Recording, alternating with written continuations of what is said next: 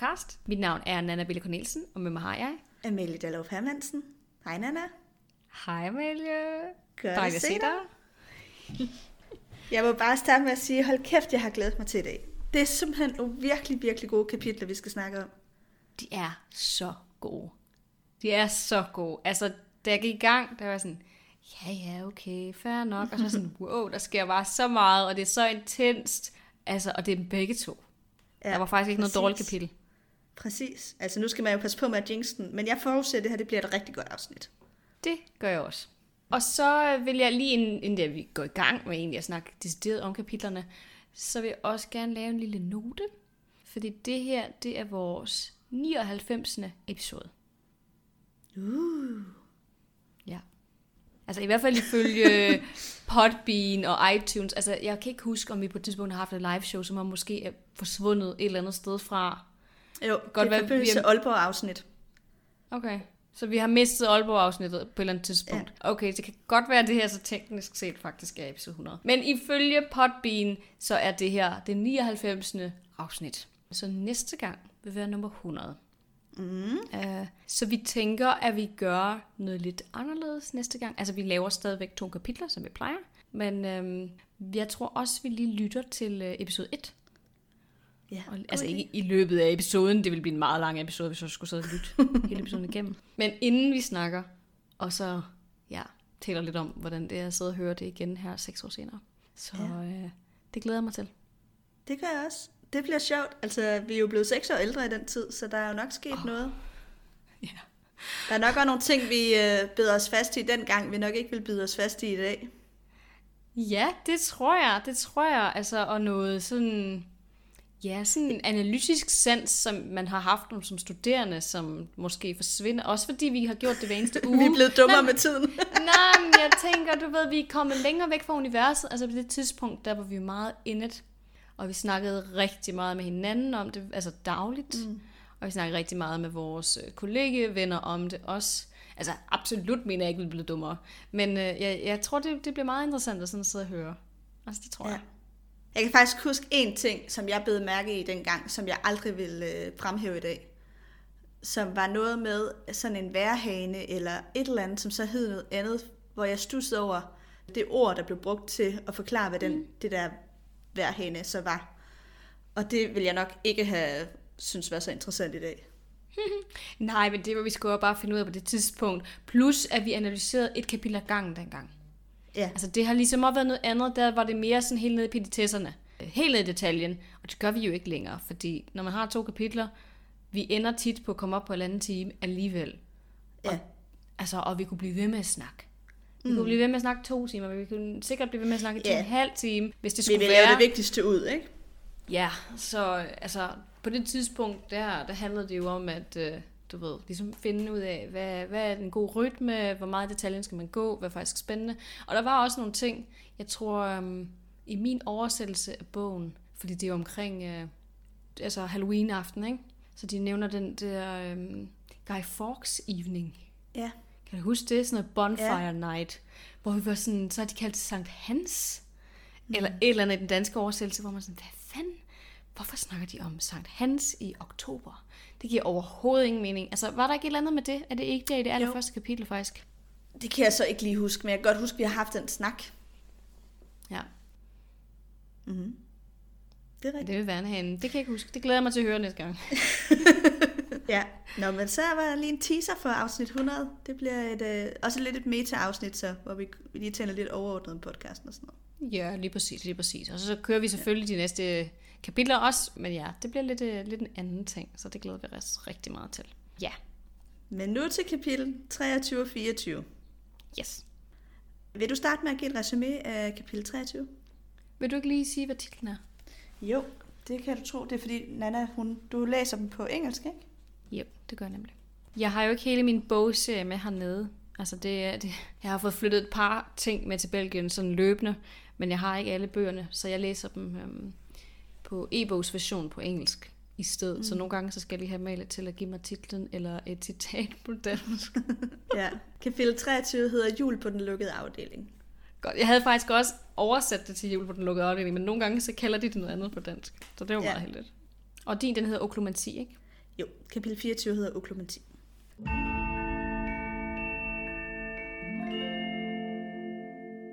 Godt, godt. Men jeg vil gerne starte med at, øhm, at give et resume, fordi 23 er mit kapitel.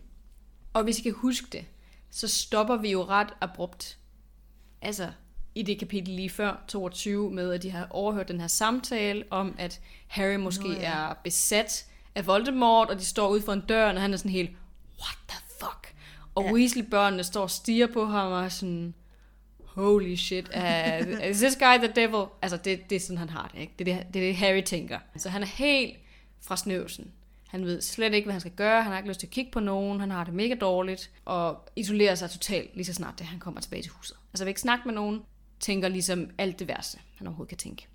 Så kommer Hermione så dagen efter, og de får ligesom snakket ham til ro. Jeg skal nok dykke meget mere ned i alt det her. Og de holder jul, og de har ligesom en god jul sammen. Det hele det kører, og de tager så ind på St. Mungos for at besøge Arthur, som en del af det her, fordi han ligger stadigvæk inde på hospitalet. Og da de så er derinde, støder de tilfældigvis på Glitterik Smørhår, som I jo kan huske fra bog 2. Han har jo mistet udkommelsen efter den her famøse altså, tryllestavs ulykke, hvor Rons tryllestav er sådan gået helt i udu og eksploderer. Altså ham sammen. Eksploderer ham ind i en sten eller et eller andet. Bagslag på en eller anden måde. ikke? Ja, Den- lige den præcis, bagslag. Retuscherer tilbage på en eller anden måde. Lige præcis. Det er et rigtig godt ord faktisk, bagslag. Den giver bagslag. Øh, så de møder Glitterik, og tilfældigvis inde på den afdeling, han er, der ligger Nevilles forældre også. Og Harry ved jo godt, at Frank og Alice Longbottom, at de stadigvæk er i live. Det er der ikke nogen af de andre, der ved, så de bliver altså mega chokeret, og Neville er mega ukomfortabel. Det skal jeg også nok dykke ned, mere ned i. Men, men det er ligesom det, der sker inde på St. Mongos. Ja, og så glider det lidt elegant over i dit kapitel. Ja, og det der er jo interessant både ved kapitel 23 og 24, det er, at vi når ret langt omkring. der sker rigtig meget mm-hmm. plotmæssigt, og mange scener også. Nogle gange er et kapitel jo bare en setting et sted, hvor der er en lang snak. Hvor her der foregår begge kapitler over lang tid, og med rigtig mange forskellige karakterer, rigtig mange samtaler, rigtig mange plotmæssige øhm, ting, der er ret vigtige lige at, at bide sig mærke i. Så det gør det ja. til nogle virkelig spændende kapitler. Det gør det virkelig. Der er meget at mærke i. Det er der altså. Mange små ting, der sker her, som får stor betydning senere. Um, Ja. ja. Så det er derfor, de var så interessante. Og jeg synes også, de følelsesmæssige samtaler, dilemmaer, der er i de her kapitler, er også spændende. Altså det ranger lige fra, du ved, ungdommens forelskelse til altså sådan nogle dybe, traumatiske følelser af skam, og altså det, der er Er virkelig jeg meget. besat? Er jeg, er jeg fucking monster-agtig? Så Ja. vi starter ud med ret hårdt hardcore. Men øh, ja, det kan være, vi bare skal dykke ned Ja. i det. Eller du skal undskyld også lige give et... Øh, Jeg resume. giver lige et resume af kapitel 24, oklumensi. Det starter faktisk med, at Kræ kommer tilbage. Kræ forsvinder i kapitel 23 og kommer så De tilbage kan i hvert fald ikke i... finde ham, ikke? De kan ikke finde Ja. ham. Nej, han er væk i kapitel 23. Han er så tilbage i kapitel 24. Det går mig mere ind på. Og så kommer Snape ud til Grumsted Plads for at fortælle Harry om, at han skal til at have oklumensi-timer. Og i den samtale er både Sirius, Snape og Harry til stede, og der kommer Sirius og Snape så op og slås. Og bliver så afbrudt på ret komisk vis af familien Weasley. Det tror jeg faktisk lige, jeg vil læse højt, når vi kommer til det. Så giver Sirius Harry en gave, og Harry inviterer tilbage på Hogwarts, kommer Harry så øh, til at støde ind i Cho, hvor han inviterer hende ud på Valentinsdag. Og så har vi første øh, undervisningstime i oklumenti, som er en rigtig lang scene. Det kommer jeg til at dykke meget mere ned i. Ja. Mm. Det er rigtig godt. Perfekt. Jamen, øh, jeg tænker, at vi bare starter.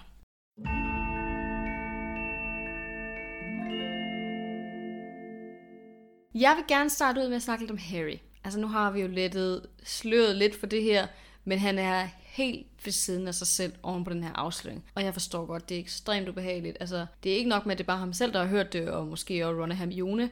Tvillingerne har også hørt det. Ginny har også hørt det. Mm. Så en ting er hans egen følelse af det her, og prøve at forstå det. Han, han tænker også, nu ser de på mig, som om jeg er Voldemort selv, ikke? Det føler han. Så Så han, han føler for lidt, at de kigge- giver ham sådan et blik om, at åh oh nej, er du Voldemort nu? Altså Lige han præcis, føler sig lige virkelig... Øh, og han er også lidt selv bange, hvor han er det. Ja, det er han nemlig. Han er bange Ja. for, at de tror, han er besat, og han er bange for, at han rent faktisk er besat. De voksne har jo ikke sagt det her åbent, så han kan jo ikke sige noget til dem om, er det rigtigt? Er jeg besat eller hvad? Hvorfor står jeg og siger sådan noget sindssygt? Ej, altså, hvad baserer I det på? Og Dumbledore har jo ikke sagt til nogen af mit gæt, at Harry er besat. Han har ikke delt de her ting. Altså, det tror jeg sgu ikke på. Men de har været sådan, okay, Dumbledore er lidt bekymret, og så har de nok drejet deres egne konklusioner på baggrund af det, tænker jeg. Men Harry hører jo noget fuldstændig ud af kontekst, som de måske har konkluderet på baggrund af noget, Dumbledore har sagt. Ikke? Mm. Så Harry kommer tilbage til Grumsted Plads, og fru Weasley har ligesom godt opdaget, at han virker lidt skidt. Så hun er sådan, okay, det kan være, at du bare skal gå op og lægge dig lidt, fordi det har været lidt hårdt for dig, vi kan sende noget mad op, når du lige har brug for det. Og han tager det som en perfekt undskyldning til bare sådan at stikke af fra alle de andre. Og ikke have en samtale om, hvad der lige er sket. Og husk selvfølgelig, Hermione er her ikke endnu på det tidspunkt. Så hun er ikke til stede. Det er kun Weasley-børnene og Harry. Så Harry går ligesom derop, begynder sådan at pace lidt rundt i det her værelse, og sådan, fuck, okay. Jeg bliver nødt til at komme væk herfra. Det kan være, at jeg afslører ordenen. Hvis Voldemort kan sådan stige ud gennem mine øjne, så altså, kan han jo se, hvor vi er henne. Han kan jo læse mine tanker i forhold til, hvor det her hus ligger. Så mm. alle jeg er i nærheden af, dem er jo en risiko for. Men ja. øhm, der hænger jo det her portræt inde på deres værelse af Phineas Nigellus, som er tidligere Hogwarts-rektor. Og en af Sirius' forfædre.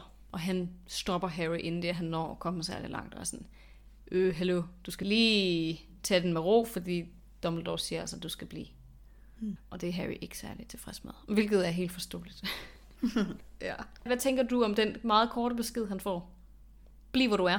Ja, men jeg tænker, at jeg kan sådan set godt forstå, at Harry bliver ret frustreret, fordi han får ligesom kun den halve besked på en eller anden måde. Og det er jo det, Dumbledore har bedt Phineas om at sige, så det ikke, det er jo Dumbledore, der har valgt, Harry skal bare have at vide, du skal blive, hvor du er. Han giver ham ikke yderligere information.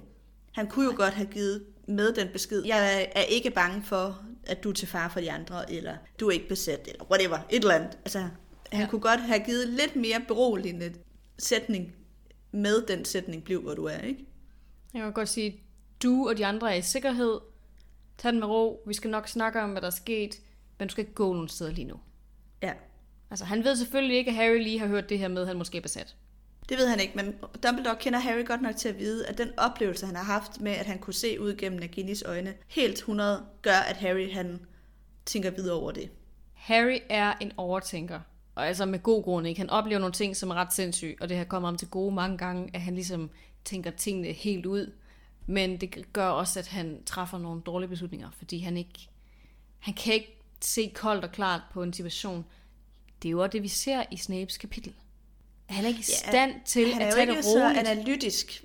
Han er ikke så Han god ikke- til at konkludere. Han kan ikke så koldt vand i blodet. Altså, han Nej. kan ikke lige træde et skridt tilbage fra en situation og sige, det her det giver ikke nogen mening. Altså, som, nu kommer Hermione lidt senere, jeg skal nok også komme ind på, men hun er også lidt prøver. Der er jo huller i den her forklaring, som du jo godt Ja. selv ved, at det hænger ja. ikke sammen. Det giver Det jeg mener med, at han ikke er analytisk. Altså, han danner hans konklusioner på baggrund af nogle ret få konklusioner. Eller, nej, det, det er dårligt formuleret af mig. Beviser det, måske. Det der, ja, beviser. Han trækker ligesom nogle få beviser ud, og så laver han en konklusion på baggrund af det. Mm. Og han er ikke så god til lige at gå bagom og sige, okay, men præmissen for de her beviser er det og det og det og det. Er det korrekt? Altså så hele sådan, det der med at kunne lave et reflekteret argument, det er han faktisk ikke så god til. Det bliver Nej, meget hans det- følelser. Det gør det. Han er ikke god til lige at være fornuftig, og så kan det overhovedet lade sig gøre det her. Altså for eksempel, Hermione hun siger det her med, jamen du kan ikke blive transporteret ud af din seng til London. Det kan ikke lade sig gøre. Du befinder dig inde på skolen, og der er simpelthen så mange magiske foranstaltninger lagt på den her skole, at det kan ikke lade sig gøre. Voldemort ja. kan ikke bare teleportere dig væk, og så tilbage i din seng. Hvis han gjorde det, så havde han nok bare også slået dig ihjel. Altså det siger hun ikke, men det siger jeg. Ja. Altså, så det kan han ikke tænke sig til, selvom han godt ved, at det ikke kan lade sig gøre. Og hun, hun siger også det her med, at han burde have læst Hogwarts historie. Altså, det er jo været den tiende gang i løbet af den her serie, hun siger det, eller mere. Jeg tror aldrig, han læser den, men Nej. fred være med det. Altså, så, så det, øh, han kører sig selv helt op. Jeg vil Og- også sige en anden argument, som jo er det, Ginny kommer med. Jo, Det men vi er ikke nået så vidt endnu. Nå, undskyld. Ja. sorry. sorry, sorry. Efter han ligesom har ligget og sovet lidt, så gemmer han sig væk på andre måder, og han er sådan, der er ikke nogen af de her andre unge mennesker, der vil kigge mig i øjnene, der er ikke nogen, der vil anerkende min tilstedeværelse. Og så kommer Hermione så. Hun øh, er lige landet med øh, den her nightbus, og kommer og banker på og siger, nu skal du lige komme ned i det her værelse, og lige sige hej, snak med os, agtigt. Og ja. kommer derind, og jeg tror, han føler sig sådan en lille smule, ikke angrebet, men sådan taget på sengen-agtig. Ja, Øh, taget på sengen, det er det rigtige yeah. udtryk. Det var lige præcis det, jeg ledte efter. Han kommer ind, og så sidder de ligesom der og venter på ham, Ginny, Ron og Hermione, og sådan, nu skal vi ligesom snakke. Og sådan, okay, nå. Jeg har bare følt, at der ikke har været nogen, der ville snakke med mig, og alle har set på mig, som om at jeg har været fuldstændig, altså, øh, ja, Voldemort, basically. Og Ginny og Ron siger til ham, du har jo du har jo ikke snakket med nogen, du har jo gemt dig for alle. Vi har ikke haft nogen chance for at snakke med dig, for du har jo ikke vildet. Jeg tror, der er gået et døgn siden det her måske er sket, hvor han har trukket sig væk. Men jeg synes, det er interessant, at det er ligesom, da Hermione kommer, at der sker noget. Ved du, hvad jeg mener? Ja, Tænkte du det samme? ja, det gjorde jeg. Jeg kan jo ikke lade være med at tænke, om Ron har skrevet til Hermione og sagt, du bliver nødt til at komme og hjælpe os. Tingene er gået hårdknud, vi kan ikke komme i kontakt med Harry. Fordi mm. Hermione kommer, hun afbryder en skiferie med hendes forældre. Hun er på juleferie, hvor de er på skiferie. Og den kommer hun hjem fra for at holde jul hos familien Weasley og Harry. Og det synes hvad, jeg, jeg er tror- ret vildt at komme på den måde, hvis ikke det er, fordi hun har fået en besked fra nogen. Eller fra Ginny, det kunne have været Ginny, som havde skrevet til Hermione og var sådan, hey, vi har brug for lidt psykisk assistance her. Jeg tror faktisk, den måde, bogen sætter det op på, får det til at virke som om, at det er tilfældet. Men juleferien er jo ikke startet endnu. Så jeg tror faktisk ikke, hun er nået på skiferie endnu. Fordi det her, det sker jo lige et par dage inden, og så får Hermione måske at vide dagen efter, at de alle sammen er taget hen til Grumsted Plads. Okay, det her er sket ved Arthur. De er alle sammen i London.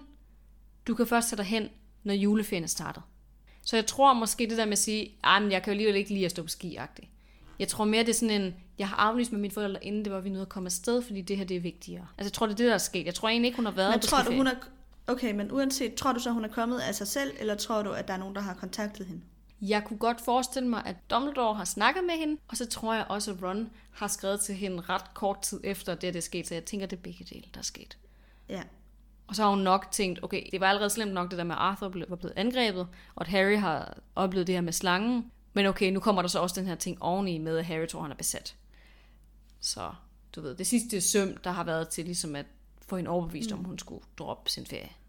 Hun viser sig i hvert fald som en rigtig, rigtig god ven ved at droppe sin egen ferie og droppe at holde jul med hendes forældre for at komme og være psykisk førstehjælp for Harry. Ja, Det er absolut, absolut. Det må man sige, men jeg tænker også, det er interessant, at Ron og øh, Fred og George, nu ved jeg godt, Fred og George er ikke så involveret i, i Harry, på samme måde som, altså, som Hermione og Ron er, men Ginny er jo heller ikke særlig involveret i Harrys liv på det tidspunkt.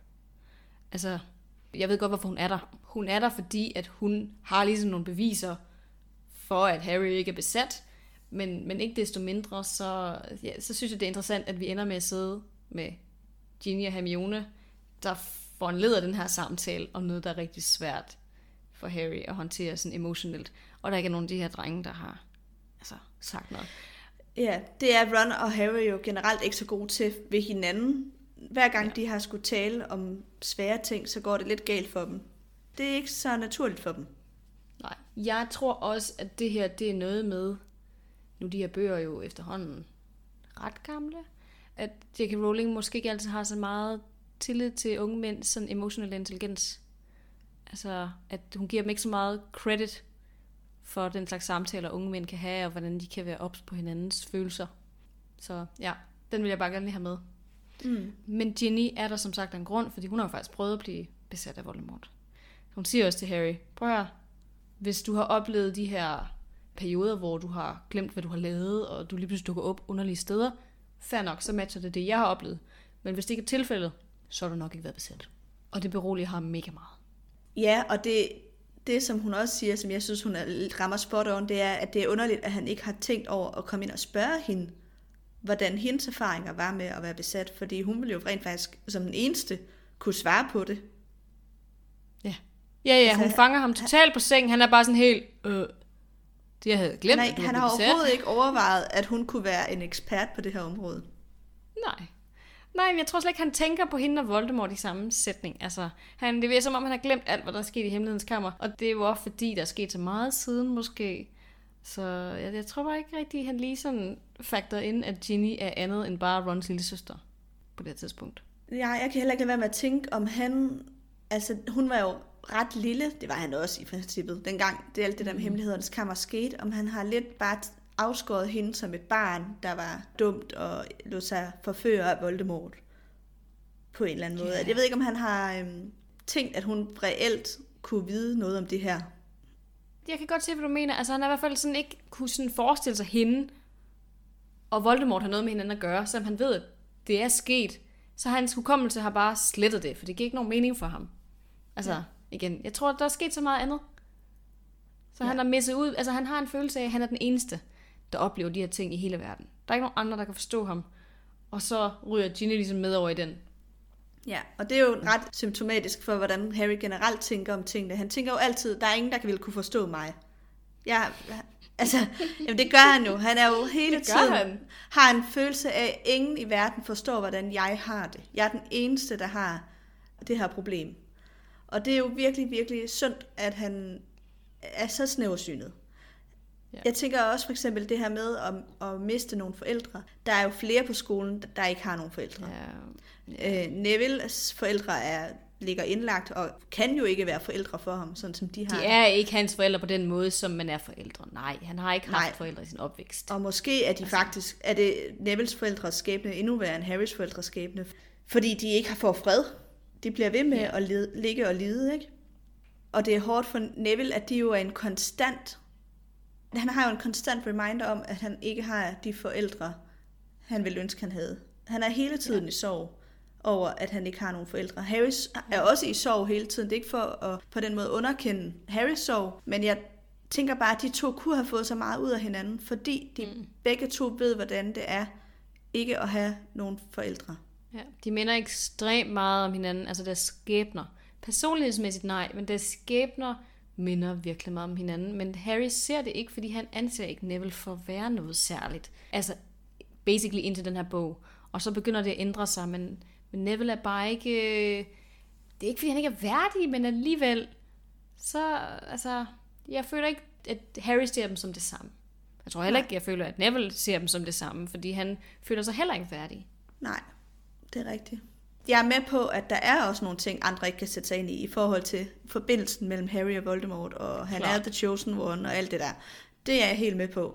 Der er nogle ting, andre ikke kan forstå, hvordan det er at være Harry. Men der er også nogle ting, han oplever, som andre godt kan forstå. Mm-hmm. Og hvor det er rigtig, rigtig synd, at han ser sig som sådan en, den eneste i verden, der skal Ja. leve med det her å på sine skuldre.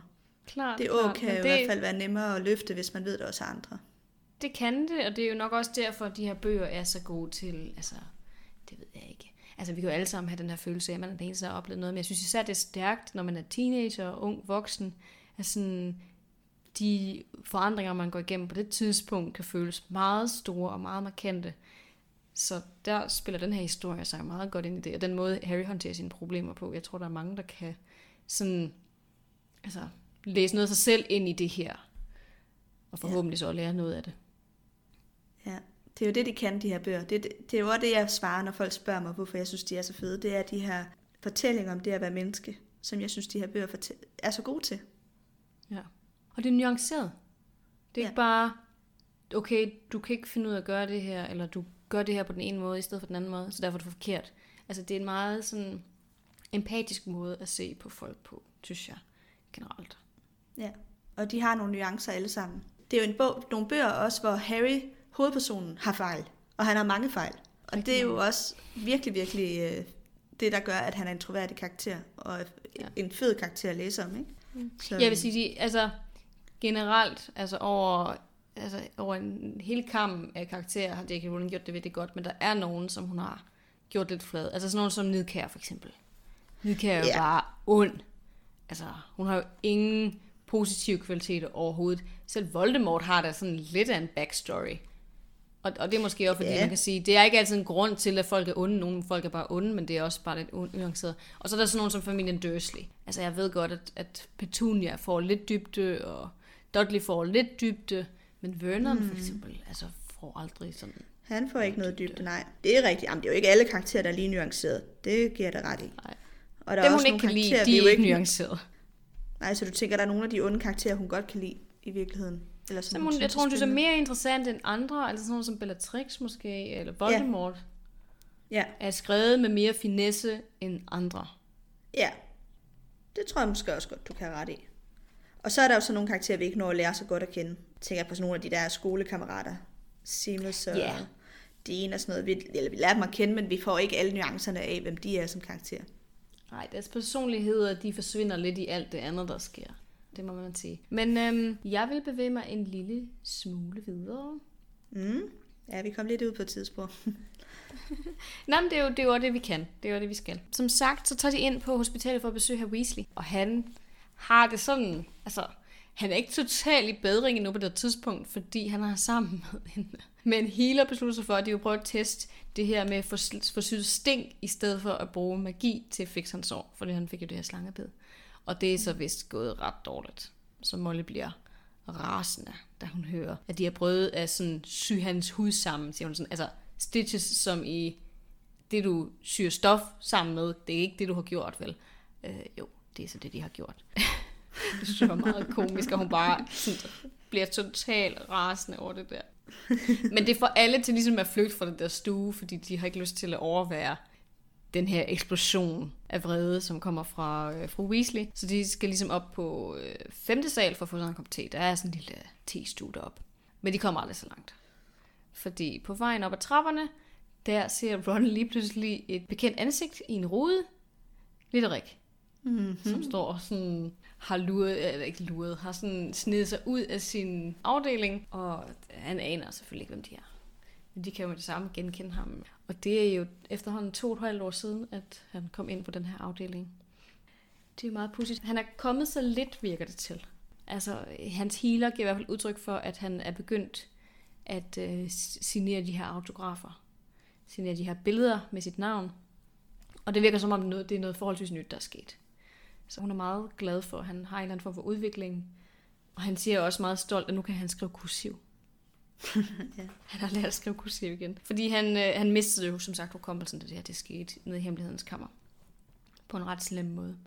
Og det er sjovt, fordi den måde, hans healer snakker om ham på, for eksempel, han var jo ret kendt for nogle år siden, og han siger selv, at han får stadigvæk fanpost en gang om ugen i hvert fald. At troldmandssamfundet ved faktisk ikke, at han har sådan rigtig har svindlet med de der bøger, som han skrev. Nej, det er rigtigt. Der er det er, der nogen, faktisk der kun meget ham. få, der ved. Ja. Ja. Så det virker som om, at Dumbledore har ligesom valgt at øh, holde på den her hemmelighed, i stedet for at afsløre Glitterik, fordi at, altså måske tænker han, at det er straf nok i sig selv, at have mistet hukommelsen.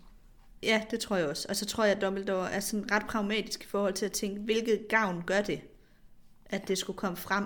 Det vil ikke rigtig gavne nogen mennesker at vide, at han har snydt.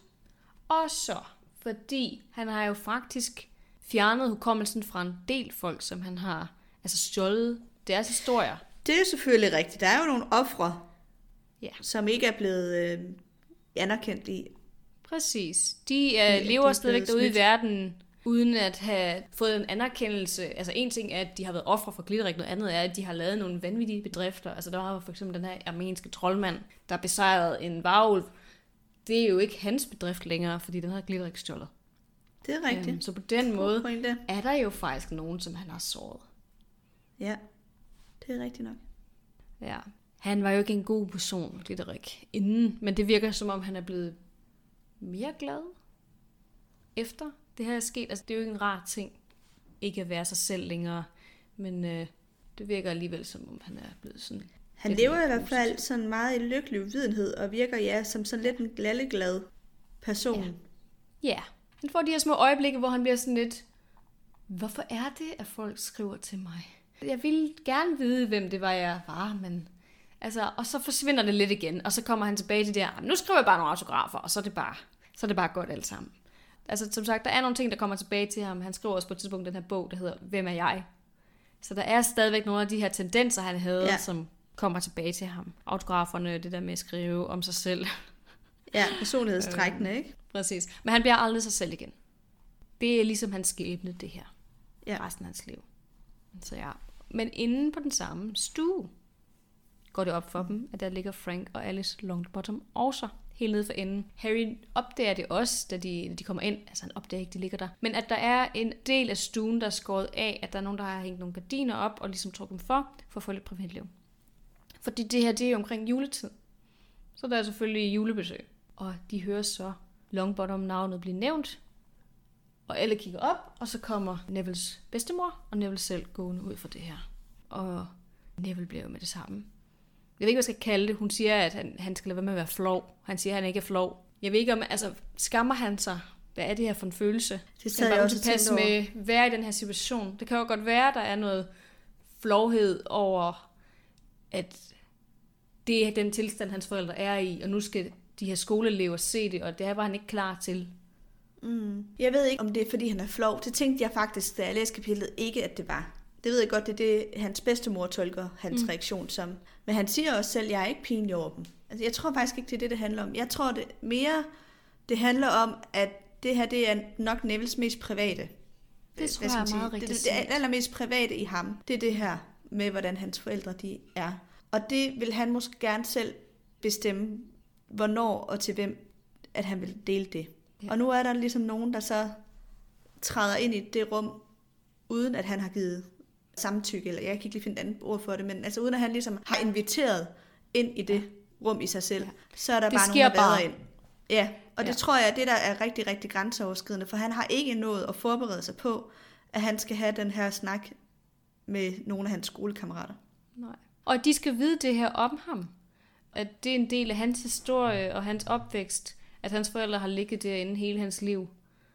Det tror jeg er meget rigtigt set, at det her betyder sindssygt meget for ham, og ligger ham meget nært. Og okay, alt det andet, alt det der drillerier og mobning, og det der, det kan han godt tåle at blive set som en klovn, eller den, der ved mindst i klassen. Det har han ligesom affundet sig med. Men det her, det er, sådan, det er faktisk hans. Det tilhører ikke nogen andre. Ja. Jeg kan godt forstå, at han reagerer på den måde, han gør. Ja, jeg kan godt forestille mig, at han vil tænke, åh, ser de så mig nu på en anden måde, eller kommer de til at stille spørgsmål, jeg ikke har lyst til at besvare? Mm-hmm. Ja, eller sådan på anden vis. Det der med at føle, at nogen har fået et ret stort indblik i ens private sfære, som man egentlig ikke var klar til at give dem. Og Altså, kan ynker de mig nu? Rigtig, ja, sådan nogle tanker, ikke? Og ser de anderledes på mig nu? Kommer jeg bare til at være en medlidenhedsven, de vil have fremover? Ja, Sådan ja, nogle ja, ting. åh, oh, okay, nå, Neville. Han havde ikke så meget kørende for sig i forvejen. Ja, jeg tænker, der er et væld af sådan nogle, alle mulige sådan nogle tanker, og så er der også den der følelse af at have mistet kontrollen fuldstændig mm-hmm. over sin egen historie. Præcis. Men han stepper så også op og sådan, altså der står i hvert fald i, i den bog, jeg læser, han sådan, stiger sådan defiantly på dem, sådan, har I noget, I vil sige, eller hvad? Ja. Har I tænkt jer at grine den her situation, som jeg står i?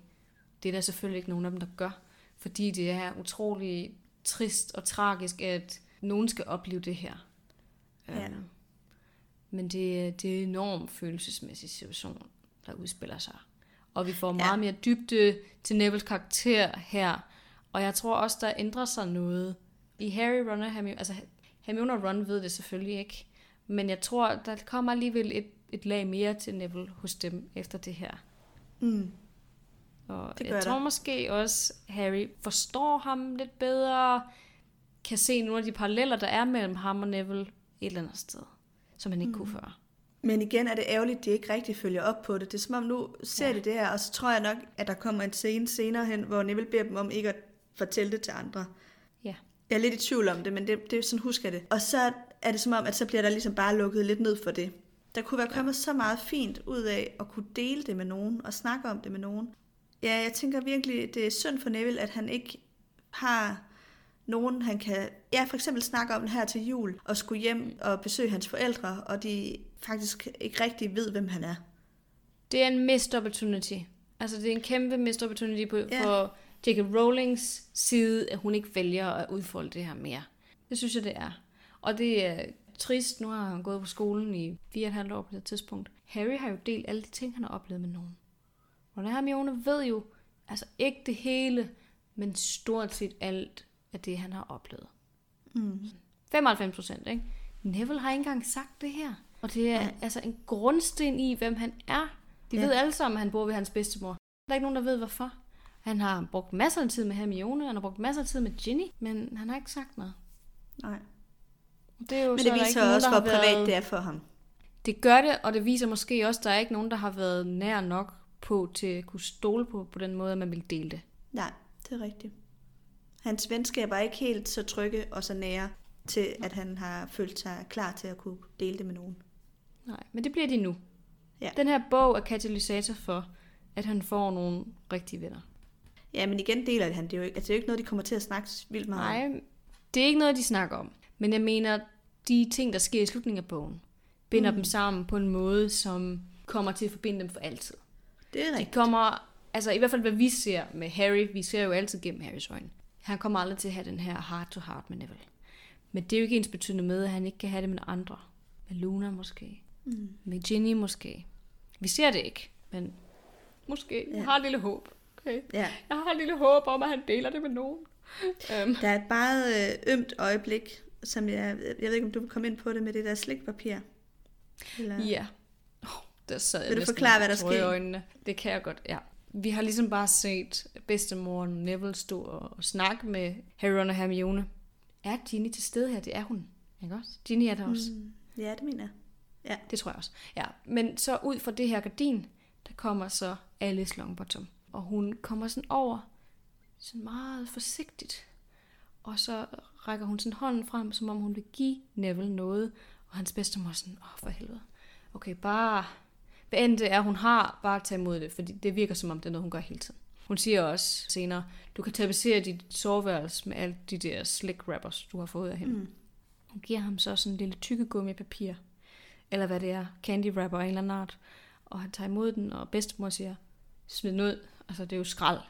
Mm. Og så vælger han så at stoppe den i lommen på vej ud, fordi han, det betyder ligesom noget. Altså, det kan godt være, at det ikke betyder noget for moren. Hun er der jo ikke på den måde. Hendes funktionsnedsættelse er så lav, at hun har ikke talensbrug. Hun har ikke hukommelse. Hun ved ikke, hvem Neville er. Derfor kan man godt vise omsorg alligevel. Mm. Altså, og det gør hun da helt sikkert også ved gå og give ham noget. Men hun har ligesom ikke nogen forståelse for, hvem han er, eller hvad det er, hun giver ham, eller hvem hun er.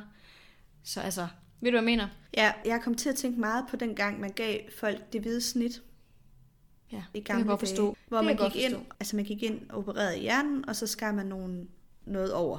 Jeg ved ikke helt, hvordan det fungerede. Du, Man du, gik har, ligesom du stak ligesom en, en issyl ind her ved øjet. Ja, Du skulle ja. forestille dig ved tårkanalen, så har du stukket en issyl ind, og så stikker du ind i hjernen, og så håber du på, at du rammer et sted, der ikke ødelægger folks kognition for meget, men bare lige nok til, at de bliver sådan meget rolige, Ja. ja. og ikke har nogen sådan voldsomme følelsesudbrud. Man har især gjort det ved kvinder. Ja, man har jo så gjort det i gamle dage ved kvinder, som man synes var for vilde, og som øh, ja. Ja. også tit måske havde for mange affærer, og råbt for ja. højt, og fyldt for meget. ikke var gode hustruer ifølge datidens normer. Præcis. Typisk. Og rigtig mange af de operationer gik jo galt, hvor at folk blev fuldstændig følelseslammet, og netop ikke rigtig kunne udvise glæde og sorg, og nogen mistede talens brug, nogen kunne ikke kommunikere længere, vidste ikke, hvem de var, vidste ikke, hvem de andre var, og faktisk ender lidt på den måde, som jeg synes, Alice virker i den her scene. Ja. De beskrivelser, Ja. er det, af det, der er hvide snit, der er gået galt, det virker lidt som sådan en Alice. Ja, Udover hun jo faktisk, altså hun handler jo. Fordi jeg forestiller mig meget dem med det hvide snit, du bare sådan sidder i et rum og bare kigger. Hvor hun kommer faktisk over og giver ham noget. Jeg føler, hun er lidt mere ligesom et, altså hun, man når ned på sådan lidt et dyrisk sted. Mm. Hvor man sådan, man kan ikke gøre så meget, men man har alligevel en eller anden form for, hun har jo en følelsesmæssig attachment til Neville. Hun har set ham sikkert hver eneste jul, hver eneste sommer, hele hans liv. Jeg er ikke sikker på, at hun kan, altså hun kan ikke genkende ham som sin søn, men hun har en anden form for attachment, virker der til ham alligevel. Ved du, hvad jeg mener? Ja, det Altså, virker. hun hun, han, det er rigtigt nok. Altså, det, hun giver ham det slikpapir, det er jo hendes måde at vise, jeg har en fornemmelse af, at jeg ved, hvem du er, og jeg vil gerne gøre noget godt for dig. Ja, her, den her, den er til dig. Jeg vil gerne gøre, give dig noget glæde, noget godt. Her er en candy wrapper. Ja. Lidt ligesom et barn i en vuggestue også kan komme over til en voksen Nemlig. og give et stykke legetøj eller et eller andet, fordi det er deres måde at vise, jeg kan godt lide dig. Lige præcis. Ja, det er sådan, jeg ser. Det er det der med, at man er nået sådan ned på det der stadie. Og sådan, jamen, jeg har bare fundet en eller anden ting. Den vil jeg gerne give til dig. Ja, Og det er ligegyldigt, hvad det er. Her er det en candy Ja. wrapper. Det kunne være en lille blomst, det kunne være en sten. Ja. Eller andet. Og der bruger J.K. Rowling jo også den her til at vise den her situation. Det betyder noget for Neville. Selvom at det er et eller andet værdiløst affald, så er det ikke værdiløst affald for Neville, fordi det er det eneste, han kan få. ja det symboliserer den omsorg, hans mor har for ham. Ja, der er stadigvæk ja. noget. Det er meningen, vi skal læse noget ind i det her med, okay, der er alligevel en relation mellem dem, og at måske det er den kærlighed, hun kan give ham. Det er Ja. at give ham det her lille candy wrapper. Det er det, hun kan. Ja. Ja. Vi Vi oh, ser så ikke jeg Frank. synes, det var et meget hårdt afsnit. det var Jeg, jeg følte virkelig med Neville. Ja, det var også virkelig, virkelig hårdt, og også den måde, de beskriver hende på, at altså Harry har jo set hende på billedet, hvor hun har været sådan rundkindet og glad og smilende, og nogle sådan helt indsunkede kinder, sådan noget stridende hvidt hår, altså hun er, hun er en helt anden person. Mm. Det er ikke det samme menneske mere. Det var ekstremt hårdt. Ja. Ja. Så lad os hoppe videre til dit kapitel. Yay! Ja, lad os gøre det. til nu noget helt andet. Det er svært lige at lave en, en god overgang, men øh, lad os bare hoppe ud i det. Lige inden vi hopper videre til dig, så vil jeg gerne nævne to små easter eggs, som er vigtige, at man lægger mærke til i mit kapitel. Du og easter egg nævnt... betyder, Nana, lige, hvad er det nu lige, det betyder? Påskeæg. Det er ja. faktisk også påske. Men at det er sådan nogle øhm, små detaljer, som det ikke er meningen, man skal sådan nødvendigvis byde mærke i, medmindre man læser meget nært. Ja. De er også tit i film, ikke? Ja, så når der kommer lige ind i en bisætning, eller ud i, er i baggrunden, uden at man helt ja. ser det og sådan noget. Ja. Og så har det en større betydning måske, eller et eller andet er interessant af en eller anden årsag. Og den første af de her to, det er, som Amalie allerede nævnte i starten, Græ er ikke til at finde i mit kapitel. De går rundt og kigger lidt efter ham, fordi Hermione vil gerne give ham en øh, julegave. Og så undrer de sig over, at han ligger ikke nede under det, den her varmvandsbeholder. Og Sirius nævner også, at sidst jeg så ham, det var faktisk den aften, hvor øh, I alle sammen kom ind, og her Weasley var blevet bit. Men han har faktisk ikke set ham siden. Og hvis I lige hopper tilbage til det kapitel, så vil I kunne læse, at han råber til Græ, ud, forsvind -agtigt. Mm. Så må jeg tænke, okay, nå, hvad betyder det? Jamen, Græ kunne ikke finde på at forlade huset, fordi det gør Husalfa jo ikke, siger Sirius. Men Harry ved jo godt, at det passer ikke. Mm. Fordi Dobby forlod jo Malfoy Manor, der i bog 2, for at advare Harry flere gange, faktisk. Så øh, ja, det er ikke så godt, det her med Kræ. Nej, det er rigtigt. Harry, hans erfaring med Husalfa er, at de kan faktisk godt bryde med deres herrer, hvis bare de virkelig vil. Det kan de godt. Mm. Det kan de godt, og øh, Kræ vil virkelig om noget. Ja. Sikkert mere end Dobby nogensinde har ville. Han havde virkelig meget seriøs. ja. Jeg ved ikke, hvis vilje der er stærkest, men de har i hvert fald begge to virkelig ja. et højere formål, som de gerne vil Det må, det må man sige. Det må man sige. Og den anden lille ting, jeg nævnte, det er øhm, en af de andre patienter, der ligger oppe på den lukkede afdeling, som hedder Broderick Boat. Han mm. ligger og mumler for sig selv, og så modtager han en julegave med sådan en hippogrif, kalender og en lille potteplante. En grim ja. potteplante. Og jeg vil bare lige nævne det. Vi kommer tilbage til det igen, så kan vi snakke om, hvorfor det er vigtigt. Ja, det får nemlig en meget stor betydning. Det kan ja. være, at nogen kan huske, hvorfor, men øh, det kommer vi tilbage til selv. Så hopper vi over til kapitel 24, hvor Kræ jo så kommer tilbage. Yes. Og øh, nu tænker jeg, at vi godt kan afsløre, hvor Kræ har været henne. Det får vi ikke at vide i kapitlet, før det får man faktisk først at vide til slut i bogen. Men jeg tænker, ja. vi afslører det. Han har jo været ude hos Malfoy. Og øh, der er mange ting i det, at det, der foregår i orden, hvor Sirius har været god til at huske at sige til Kræ, det har man du aldrig fortælle til nogen. Så der, det er egentlig begrænset, hvor meget Kræ kan fortælle om, hvad der foregår i orden. Mm. Han, kan ikke, han kan i hvert fald ikke gengive en til en alt, hvad han har hørt. Nej, og kan heller ikke sige, hvor huset er, for eksempel. Det kan han heller ikke. Men det, han kan afsløre, er for eksempel, at Sirius og Harry har et mega tæt bånd. Og generelt sådan relationerne i Weasley-familien og forhold til Sirius og sådan noget. Alt sådan noget menneskeligt, som Voldemort jo senere hen bruger mod Harry. Ja.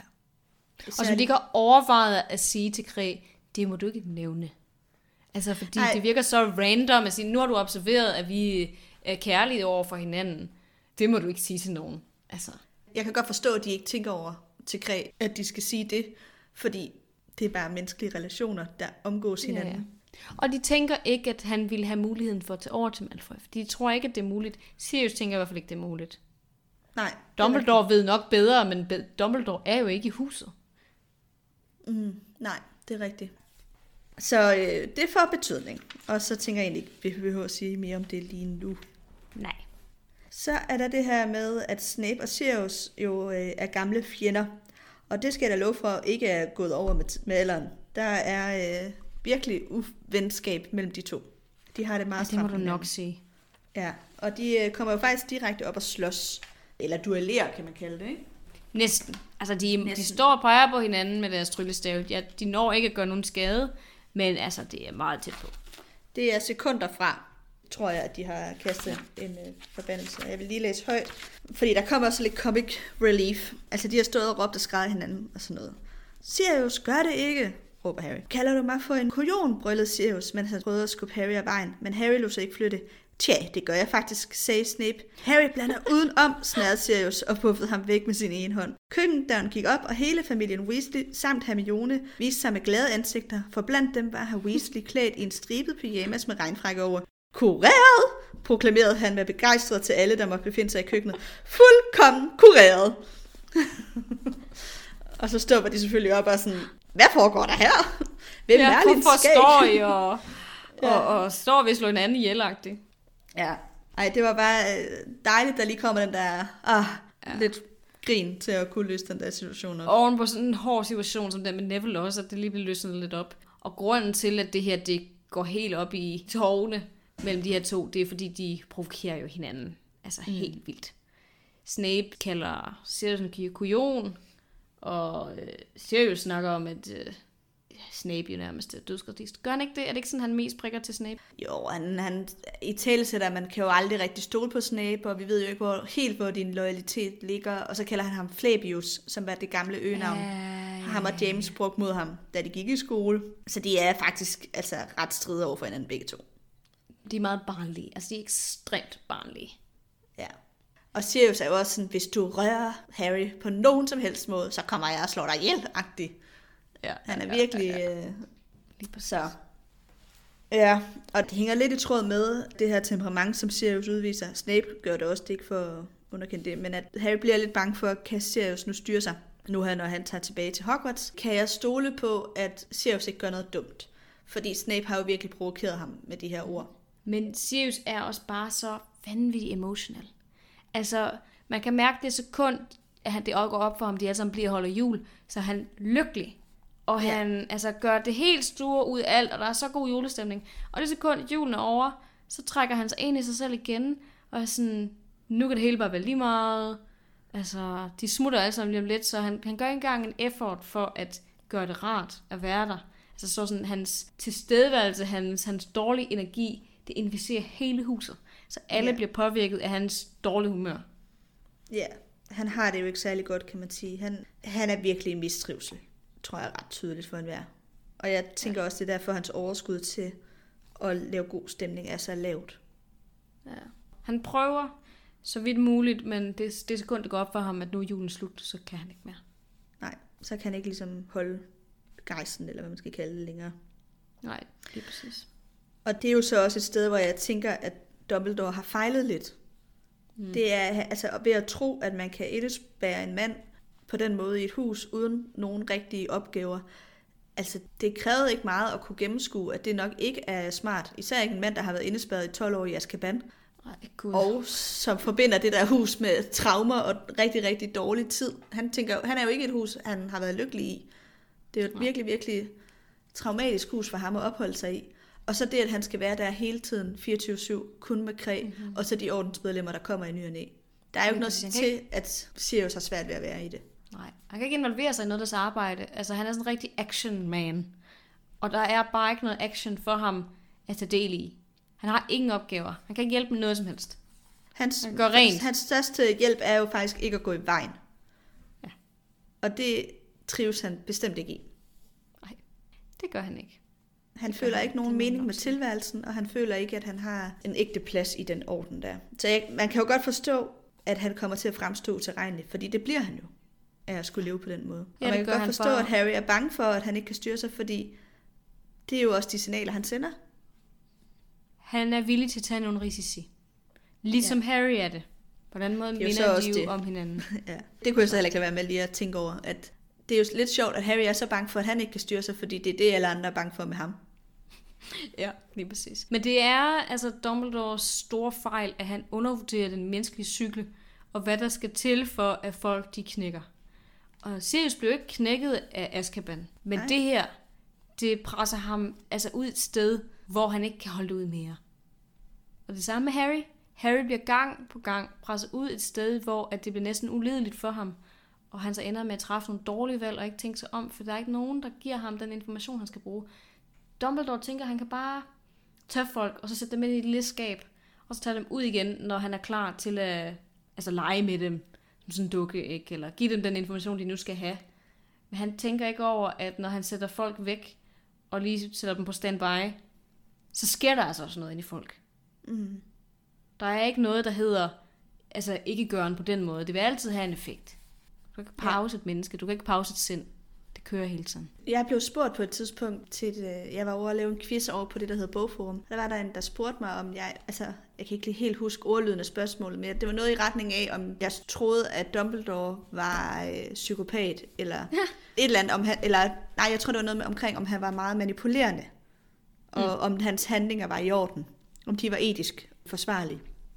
Og det ja. synes jeg var et ret godt spørgsmål, fordi når man er barn og læser de her bøger, så vil man tænke, at Dumbledore lidt er en af heltene og den gode, der sikrer, at de overlever til sidst alle sammen, fordi han giver til sidst Harry de informationer, han skal bruge. Men ja. når man læser bøgerne som voksen, kan man jo godt se, at han er enormt manipulerende.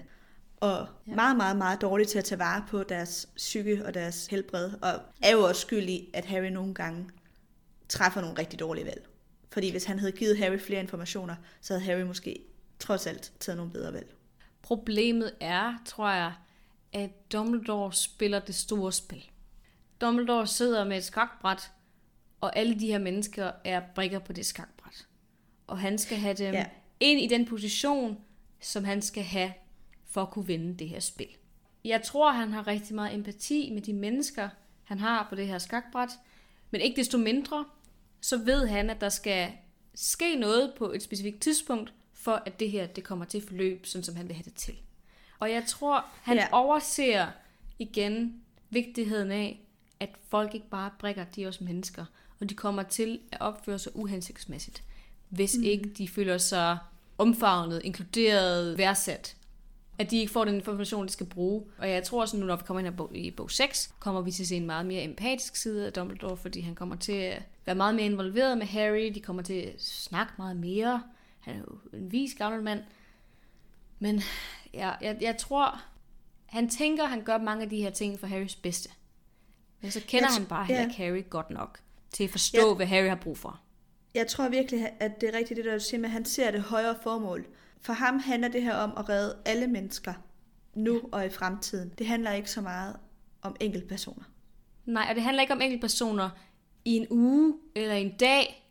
Det er sådan, hvis du kan klare noget 10 sekunder, så kan du nok godt klare det 10 sekunder mere, og lige 10 sekunder mere, og sådan fortsætter, ikke? At vi sådan, hvis du bare lige kan tage det med ro, så skal vi nok komme til det, og så skal du nok spille den rolle, du skal spille, men du skal bare lige vente. på løbet af, ja. han siger det ikke til nogen.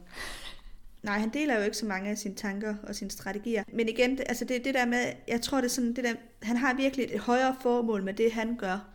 Ja. Og hvis der så er nogen, der ryger, jeg har nær sagt, i svinget på vejen, mm. så er det et offer, han er villig til at indgå. Det tror jeg også. Inkluderende sig selv. Ja, ja. Fordi det er ikke den enkelte person, det handler om. Det handler om alle. Ja. Det handler om at få Voldemort væk, sikre freden for alle andre mennesker. Ja. Det man også kalder utilitarisme. Mm. At sikre flest muligt mest. Og ikke... Absolut. Det tror jeg er meget rigtigt set, og det gør også, at han træffer nogle valg, som ikke er hensigtsmæssige for den enkelte. Fordi det her, det gavner ikke Harry. Det gør det ikke. Den måde at håndtere ja. tingene på gavner ikke Harry, men han tror, at han gør det for Harrys bedste fordi han er bange for, at hvis Voldemort ser, at ham og Harry har en nær relation, så hopper han på Harry endnu tidligere, end han kommer til at gøre. Så udnytter mm. han ham og giver ham de her billeder og prøver at påvirke ham til at gøre Dumbledore ondt, eller gøre Harry ondt, eller et eller andet. Så det giver jo også mening, det er bare så hårdt for Harry, fordi han forstår det ikke. Nej, og et andet eksempel er jo, at det er Snape, han beder om at undervise Harry i oklumensi, ja. og han ved godt, at Snape og Harry ikke har en god relation. Så man kan sige sig selv, at det måske ikke er det klogeste valg. Han tror, at både Harry og Snape kan hæve sig over det, at de ikke kan lide hinanden. Det tror han godt, de kan sådan ligesom komme ud over, fordi det, det er vigtigt, at Harry lærer oklomati. Men det kan de ikke. Det viser det sig så senere hen. Det ødelægger undervisningen fuldstændig, at de har det her had til hinanden. De kan ja. simpelthen... Altså, Snape er jo den optimale lærer. Han er jo klart den, der er dygtigst til det her. Lader det til. Altså, det, det kan jo godt være, at Dumbledore er endnu bedre. Men Snape kan jo lyve over for Voldemort. Ja, Snape er virkelig en mester til oklumati. Fuldstændig. Så det er oplagt, at det er Snape. Men ham og Harry, den relation, de har, er så ødelagt. Ja. Men det Altså, er bare endnu det- et eksempel på, at Dumbledore ikke rigtig tager de menneskelige relationer med i hans overvejelser, når han øh, lægger strategi. Det er den her skakbræt tan- tankegang, ikke? Jo. Det er brikkerne. De skal bare stille sig rigtigt sted, og så gør de forhåbentlig det, de skal, men det gør de bare ikke her. Nej. Men øh, videre, inden vi lige kommer til fri leg, hvor vi snakker mere om oklumati, så øh, vil jeg bare lige nævne, at der er et øh, ret fint øjeblik mellem Harry og Cho. Harry er kommet tilbage på skolen, og alle spørger ham i DA, hvornår der skal være næste undervisningstime. Og så kommer Cho hen til ham, og han tænker, det er det samme, hun vil spørge ham om. Så øh, han, han, de kommer ud i sådan en lidt akavet situation, hvor hun er sådan, Nå, men der er noget, jeg vil spørge dig om. Og så svarer han på noget helt andet, fordi han tror, at hun vil spørge om det der med DA. Og i virkeligheden vil hun jo spørge, om han vil invitere hende ud på date, fordi mm-hmm. det er snart Valentine's Day. Ja. Vi er lige nu i starten af januar, og Valentine's Day er den 14. februar, så vidt jeg husker. Så der er sådan yes. En god måneds tid til på det her tidspunkt i fortællingen. Og det fanger han ret sent. Faktisk er hun nået at kunne vende rundt og sådan, nå okay, det er også fint nok, og det behøver du heller Ja, ikke, hvis ja. du ikke har lyst og sådan noget. Det, og så han sådan, det er bare "Gud." okay. Han skal lige stå lige sådan et par sekunder på trappen og sådan, jeg har på fornemmelsen, at jeg er kommet til at lave noget dumt her. Og han løber efter hende og så sådan, jeg vil meget gerne invitere dig ud, og jeg vil gerne Ja, ses med dig på Valentine's Day. Hun siger også noget med, at ej, det var meget stille hen over julen, så jeg ved ikke, om hun havde håbet på, at han måske havde sendt hende en ule. Eller et eller andet, sådan en lille julehilsen. Nå, det tænkte Gør jeg han slet ikke ikke. over. Nej, Nej. hun nævner det i hvert fald sådan... Det har Ja. været meget stille. Ja. Jeg, tæ- jeg tænkte sådan- bare som sådan et forsøg på small talk. Det kunne det godt være, men det ville jo heller ikke være helt underligt, hvis han sendte hende et glædelig julehilsen. Fordi de har så selv kysset, du ved, Ja. lige et par dage før. Altså, havde hvis jeg havde stået og kysset med nogen, stil. så havde jeg da også håbet, de havde skrevet god jul til mig. Ja. ja, ja, det kunne var hun jo have gjort til Harry, fem kan man år, tage men- om. Ja. Altså, det tænker jeg, det er god, god stil. Altså, Ja. Men, um, Men det kunne hun også have gjort til Harry. det kunne hun også. Jeg tror, hun falder meget i de her kønsroller. Altså alligevel er det jo ligesom hende, der går over og initierer det her. Og det er også hende, der initierer kysset, men hun vil ligesom gerne have ham til at gøre det. Ja, hun søger lidt, at han tager initiativ, så det, hun, hun inviterer ham jo faktisk heller ikke på date. Hun beder ham om at invitere hende ud på date. Ja. Hun lægger ligesom brødkrummerne foran ham og siger, følg brødkrummerne hen til Ja. kagen, ikke? Altså, du skal gøre det her, men han har ligesom ikke... ja, det er lidt sådan en... Øh, jeg siger i hvert fald ikke nej, hvis jeg bliver spurgt.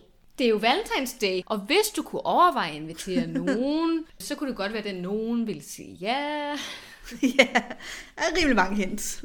Ja, det må man sige. Det må man sige. Han er lidt sløv i optrækket. Ja. Nå, men det kommer vi tilbage til, når de så skal på date, tænker jeg. Mm. Så øh, lad os gå videre til fri leg.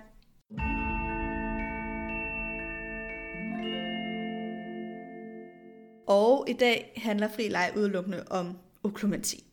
Perfekt, fordi jeg vil rigtig gerne snakke om det. Ja, det er jo en ny magiform, der er blevet introduceret for os nu. Det er ikke noget, vi har hørt om før. Og derfor synes jeg, det er godt, at vi lige dykker lidt ned i, hvad oklumati er. Og jeg tænker, at jeg lige starter med at give et oprids, og så, øh, så kan du bare byde ind Anna, med det, jeg nu glemmer at sige. Men oklumati er jo en beskyttelse mod, altså hvor sindet bliver forsejlet mod magisk indtrængning og indflydelse. Det er sådan ligesom definitionen. Så nogen vil ved hjælp af magi trække ind i dit hjerne, og kan også potentielt påvirke dig. Ikke blot se, men også påvirke, hvad du ser i din hjerne, og hvad du husker. Mm-hmm. Et angreb hedder legilimensi. Så oklumensi er forsvaret, og legilimensi er angrebet. Ja. Og det er så, Så- det her legilimensi, som Harry siger, er tankelæsning. Hvor Det han, sådan, ja, Harry han Ja, opfanger det som tankelæsning, men det er så ikke helt rigtigt. Men det er også men en god måde ligesom at opfange, altså forklare det på. ja, det er basically det, der sker. Og så kan man så lave et værn mod det her tankelæsning. På en Jo. måde, ikke? Men det er, altså, det er ikke kun, at du kan læse folks tanker, det er også, at du kan styre deres tanker. Og du kan udtrække specifikke følelser. Du kan, få dem, du kan tvinge, jeg kan tvinge dig, hvis nu jeg kunne det på dig, vil jeg kunne tvinge dig til at blive ked af det. Eller føle angst. Nå, Altså, de, man kan også godt påvirke dine følelser, og man kan også på, påvirke, hvilke typer erindringer du kommer til at tænke på. kan man i stedet påvirke følelser? Ja, det stod der i hvert fald på nettet. Okay, fair nok. Altså, jeg forstår det meget som, at... Altså, i hvert fald det, vi ved, Voldemort gør senere, er, han planter et falsk minde, hans eget falske minde, ind i Harrys sind. Ja, Altså, han forestiller sig noget, som ikke sker, og så sender han det billede til Harry. Mm. Det er rigtigt. Men det er også Det er sådan, vi påvirke, ser det brugt. Det, påvirke det er klart, det er øh, klart. men det er mere som, som at, altså, han påvirker jo ikke Harrys erindringer. Han viser ham hans falske erindringer. Han sender ham et billede ind i hans tanker. Ja, og det der jo er, det er, at Harry er jo ikke forberedt på, at man også kan bruge legilimensi på den måde. Nu går det faktisk op for mig noget. Nu du siger det her med følelser, så er det faktisk rigtigt, fordi vi ser Harry, det er så ikke altså, med Voldemorts egen vilje, men vi ser ham jo faktisk føle had. Stærkt had. Mm. Lige pludselig. For eksempel over for Dumbledore. Fordi han føler Voldemorts had. Ja. Så måske der er noget der. Man kan sige, at legilimensi bliver jo brugt bevidst. Så det er ikke helt det, der sker, når at Harry mærker Voldemort på den måde der. Fordi Nej, men jeg mener, der om der er en er det connection til det, der sker med Harrys følelser. Det minder om det, måske. Det minder om det, men det er jo ikke det, der sker. Fordi legilimensi, så laver du et angreb på en anden person. Og det gør Voldemort ikke der. Hvor at Harry føler hadet. Det, der er der bare den forbindelse mellem dem. Men det er jo ikke bevidst, at Voldemort vil lave den. Nej. Men altså, ville det, man så kunne få nogen til at føle forelskelse, for eksempel? Altså, det tror jeg i princippet godt. Som jeg forstår det, så for eksempel så bruger Voldemort jo også på at torturere folk. Så han tvinger dem til at genkalde sig deres aller værste minder, for eksempel. Mm-hmm. Igen og Men igen altså, og igen. Det er jo ikke det samme som at få folk til at, altså, at sige, nu føler du bare vrede randomly, versus nu viser jeg dig noget, der gør dig vred. Altså, jeg synes, der er en forskel. Ja. Altså, jeg tror godt, man kan gå ind og følelsesregulere på nogen i en eller anden grad. Men det er jo meget det der med at vise dem, eller få dem til at tænke på minder, de har, som de måske ikke bryder sig om. Det kan jo være positivt ment, ikke? Men altså, Jo. det bliver jo mest brugt ja. som angreb.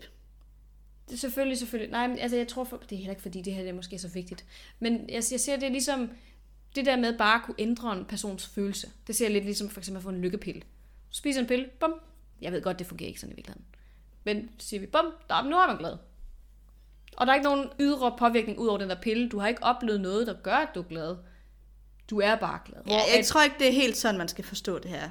Det er ikke Nej. Ligesom en kærlighedselixir, for eksempel. Eller Nej, sådan. det er mere, at han sender en eller anden form for, altså et minde, bruger et minde, sender et af sine egne tanker, eller hvad ved jeg, og så får han folk til at føle noget på baggrund af det.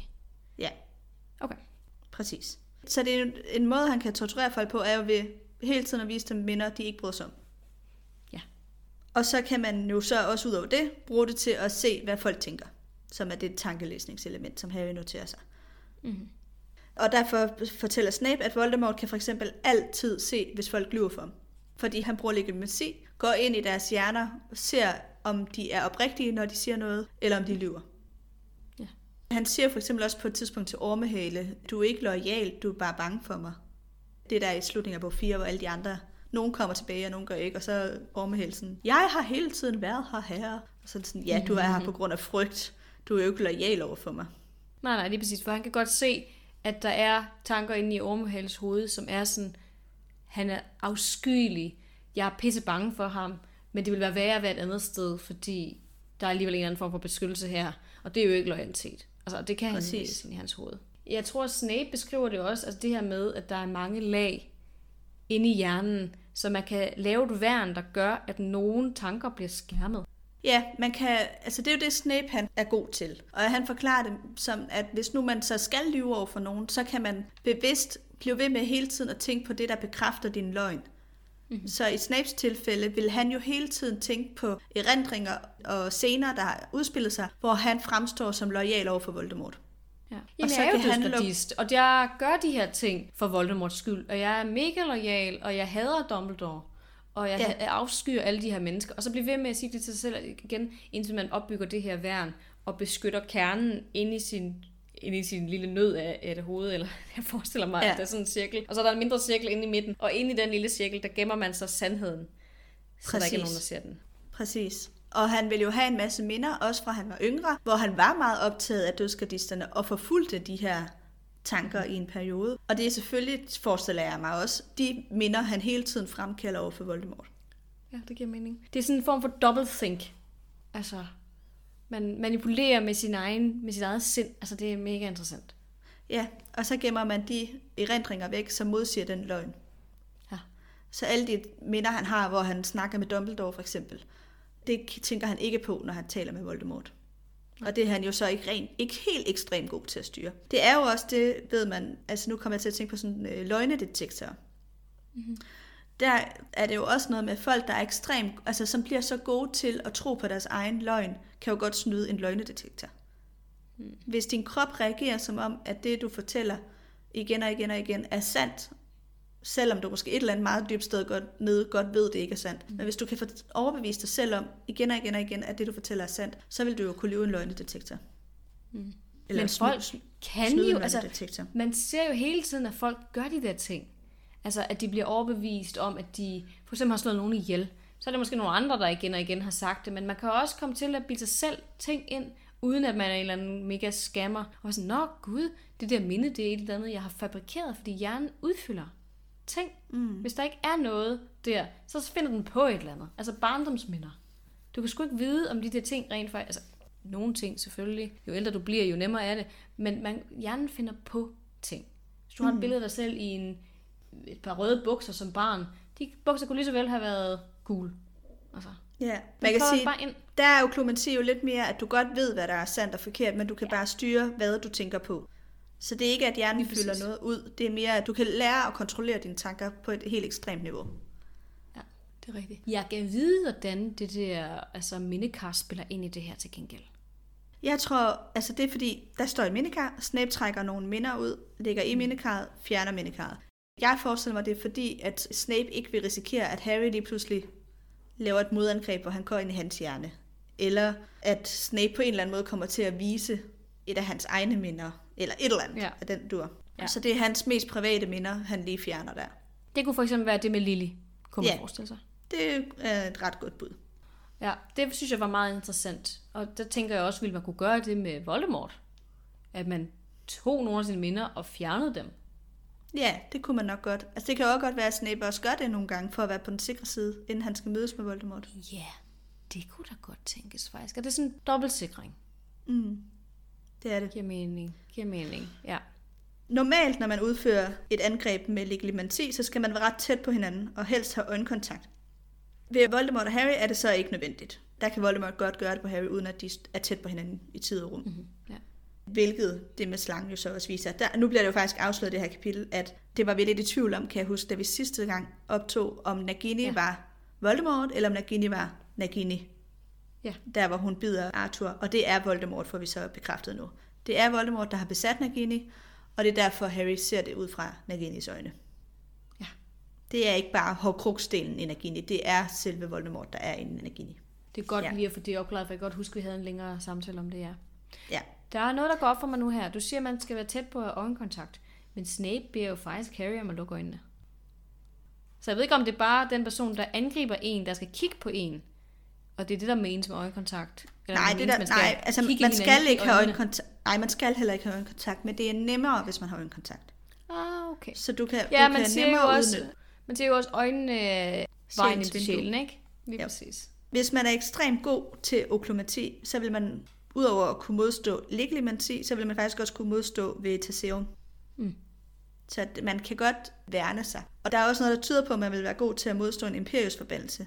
Snape nævner i hvert fald, at Harry jo tidligere har vist tegn på at være god til at styre angreb, for han har afværet en Imperius forbandelse mod sig. Ja. ja, det er rigtigt. Det gør han i bog 4, altså i undervisningen. Ja, præcis. Det er rigtigt nok. Men det er altså ekstremt interessant, den her måde at skulle, skulle forholde sig til noget, som jo ikke, altså det lyder jo ikke som magi. Nu har du lige siddet og forklaret det. Jeg ved godt, at Snape står med sin tryllestav. Mm. Men altså, det er jo meget mere psykisk. En meget mere psykisk øvelse, end det er noget som helst andet. Der er ikke nogen besværgelse. Man råber. Der er ikke noget magisk, Harry kan gøre for at beskytte sig. Altså, han skal jeg tror faktisk, man siger, tanker. Jo, man kan godt sige legilimanti, når man laver, bruger sin tryllestav. Ja. Men Harry står jo ikke og siger oklomanti til sig selv, for eksempel. Nej, det gør han ikke. Altså, man kan sige, at angrebet er meget magisk, fordi du trænger ind i nogen sind, og ser erindringer. Det kan vi jo trods alt ikke uden magi. Nej. Men forsvar det kan Voldemort er, da. Han bruger da også magi. Det er da også, jo, fordi, men han, mener, har... han står der ikke med en tryllestav og gør Nej, det. men der er jo mange besværgelser, han kan lave uden en tryllestav. Ja, det er rigtigt. Det er rigtigt. Han kan jo alt muligt uden en tryllestav, men det er jo magi, han benytter sig af. Sandt, sandt, sandt. Så angrebet er magi, men forsvaret er jo ikke i og for sig magi. Det er jo rent psykisk træning. Ja. Og det er det, der forvirrer Harry sindssygt meget. Fordi han er sådan, men du siger jo ikke til mig, hvad jeg skal, hvad jeg skal gøre. Og sådan, du skal tømme dit sind. Du skal ikke tænke på noget. Du skal ikke tænke på dårlige ting. Du skal, ikke, altså, du skal bare være sådan helt tom. En empty vessel. Og Harry forstår det ikke. Han kan ikke finde ud af det, og han bliver sådan agitated af Snape. Og altså er mega vred, fordi det, det er jo ubehageligt at være sammen med Snape på den måde. Snape provokerer ham hele tiden. Ja. Så øh, han er ikke i stand til at gøre det der, men Snape er sindssygt dygtig til at være sådan kold og kynisk. Lige indtil at han ikke er det. Ja, og jeg tror, Snape forklarer heller ikke Harry godt nok, hvad det er, han skal. Altså, Nej. det er sådan, jeg tømte dit sind, okay, men jeg kan jo ikke lade være med at have tanker. Hvad betyder det? Nej, nej. Han kunne godt give ham nogle øvelser. Altså det er ligesom, der er meditationsøvelser. Okay, så tænker man på tal. Man tænker på sin vejrtrækning. Man tænker på, hvordan det føles at stå på jorden. Mm. Mange forskellige ting, man kan gøre. Siger et mantra eller et eller andet, for at sådan lukke lidt ned for sådan en tankestrøm. Men det er jo ikke noget, man bare gør. Det er nogle Ej. teknikker, man lærer for at, at kunne komme til det her stadie, hvor man ikke rigtig tænker på noget, og bare sådan kan lade ting passere. Jeg tror ikke lige, jeg har mere til at sige til det andet, end at Harry jo så undervejs opdager, at Voldemort søger noget i Mysteriedepartementet. Et af de minder, han får op, det er den her, det er jo i virkeligheden Voldemorts drøm, som han har drømt, som er om øh, gangen til Mysteriedepartementet. Og det går lige pludselig op for ham, da han så ser et tilbageklip fra sin egen, der da han øh, retter gang inde i ministeriet. Hans minder, ja. Ja, hans eget minde, så kan han koble de to, altså Voldemorts minde og hans minde. Og det går op for ham, at øh, Voldemorts hien, det her noget med Mysteriedepartementet at gøre. Ja. Og Snape bliver ret forskrækket, da han lige pludselig spørger, hvad er der i Mysteriedepartementet? Ja. Så det er sådan, Ja, hvor ja. ved du det fra? Snape ved jo godt, at Voldemort vil derind, og han ved jo 100% også godt, hvad det er, han vil have derinde. Det er jeg sikker på. Ja. Men Harry burde ikke afsløre. have den her viden. Og jeg tror, han bliver, altså det er jo også interessant, at han bliver chokeret over, hvad Harry kan, og hvordan Harry alligevel kan koble nogle ting sammen, Ja. som han ikke forventer. Han har sådan dybden, eller sådan den, altså modenheden til at kunne vide, eller hvad ved jeg. Jeg tror også, Snape tænker, hvad søren har Harry lige set af Vold, fra Voldemort? Altså, Ja. indtil det her øjeblik tror Snape kun, at Harry har oplevet det med Arthur Weasley. Han ved ikke, at Harry konsekvent har mange syn, når han drømmer. Nej, nej, og det er jo også, altså hvis, hvis Snape og Harry ikke havde haft den her forfærdelige relation til hinanden, kunne de jo have brugt hinanden på en meget bedre måde, altså, og kunne, altså, Harry kunne have lært så mange ting fra Snape, men altså, det er bare ikke sådan, de her bøger forløber. Nej. Altså, desværre. Og Harry han oplever jo efter den her legilimency-time, eller oklumency-time, at han er mere sårbar. Fordi normalt så mærker han jo primært Voldemort om natten, når han sover, når han ikke har nogen mm. parader oppe. Men nu oplever han så, at han, øh, eller det er faktisk også om natten, men hvor han så vågner af, af det her mind. Altså han har for, mærker Voldemorts følelser. Voldemort er ekstremt glad og griner, og han vågner så op ved, at han selv griner. Og han har ikke mærket Voldemorts følelser på den måde så stærkt før. Han har altid oplevet syn, eller han har oplevet syn mange gange, men han har ikke oplevet hans følelser på den her måde før. Så han er bange for, at den her oklumency-træning har sænket hans parader. Mm-hmm. Ja, det virker meget sådan. Det virker meget sådan, og altså Ja. spørgsmålet er, hvor, hvorfor, om det er fordi, at han bliver angrebet på den måde, hans sind ikke bliver hærdet, når det her sker, men mere bliver svækket. Ja. Jeg vil lige til sidst, nu vi snakker om oklumency, også... Ej, jeg har faktisk også lidt mere. Men ellers, jeg vil lige give nogle eksempler på, hvornår vi oplever oklumency i løbet af bøgerne. For det sker faktisk ret mange gange. Gellert Grindelwald kan holde Voldemort ude, da vi hører om, at Voldemort opsøger ham i bog 6. Mm-hmm. Der vil Voldemort prøve at trænge ind for at se, hvor oldstævn er. Og det kan Gellert faktisk kontrollere. Han kan godt holde ham ude.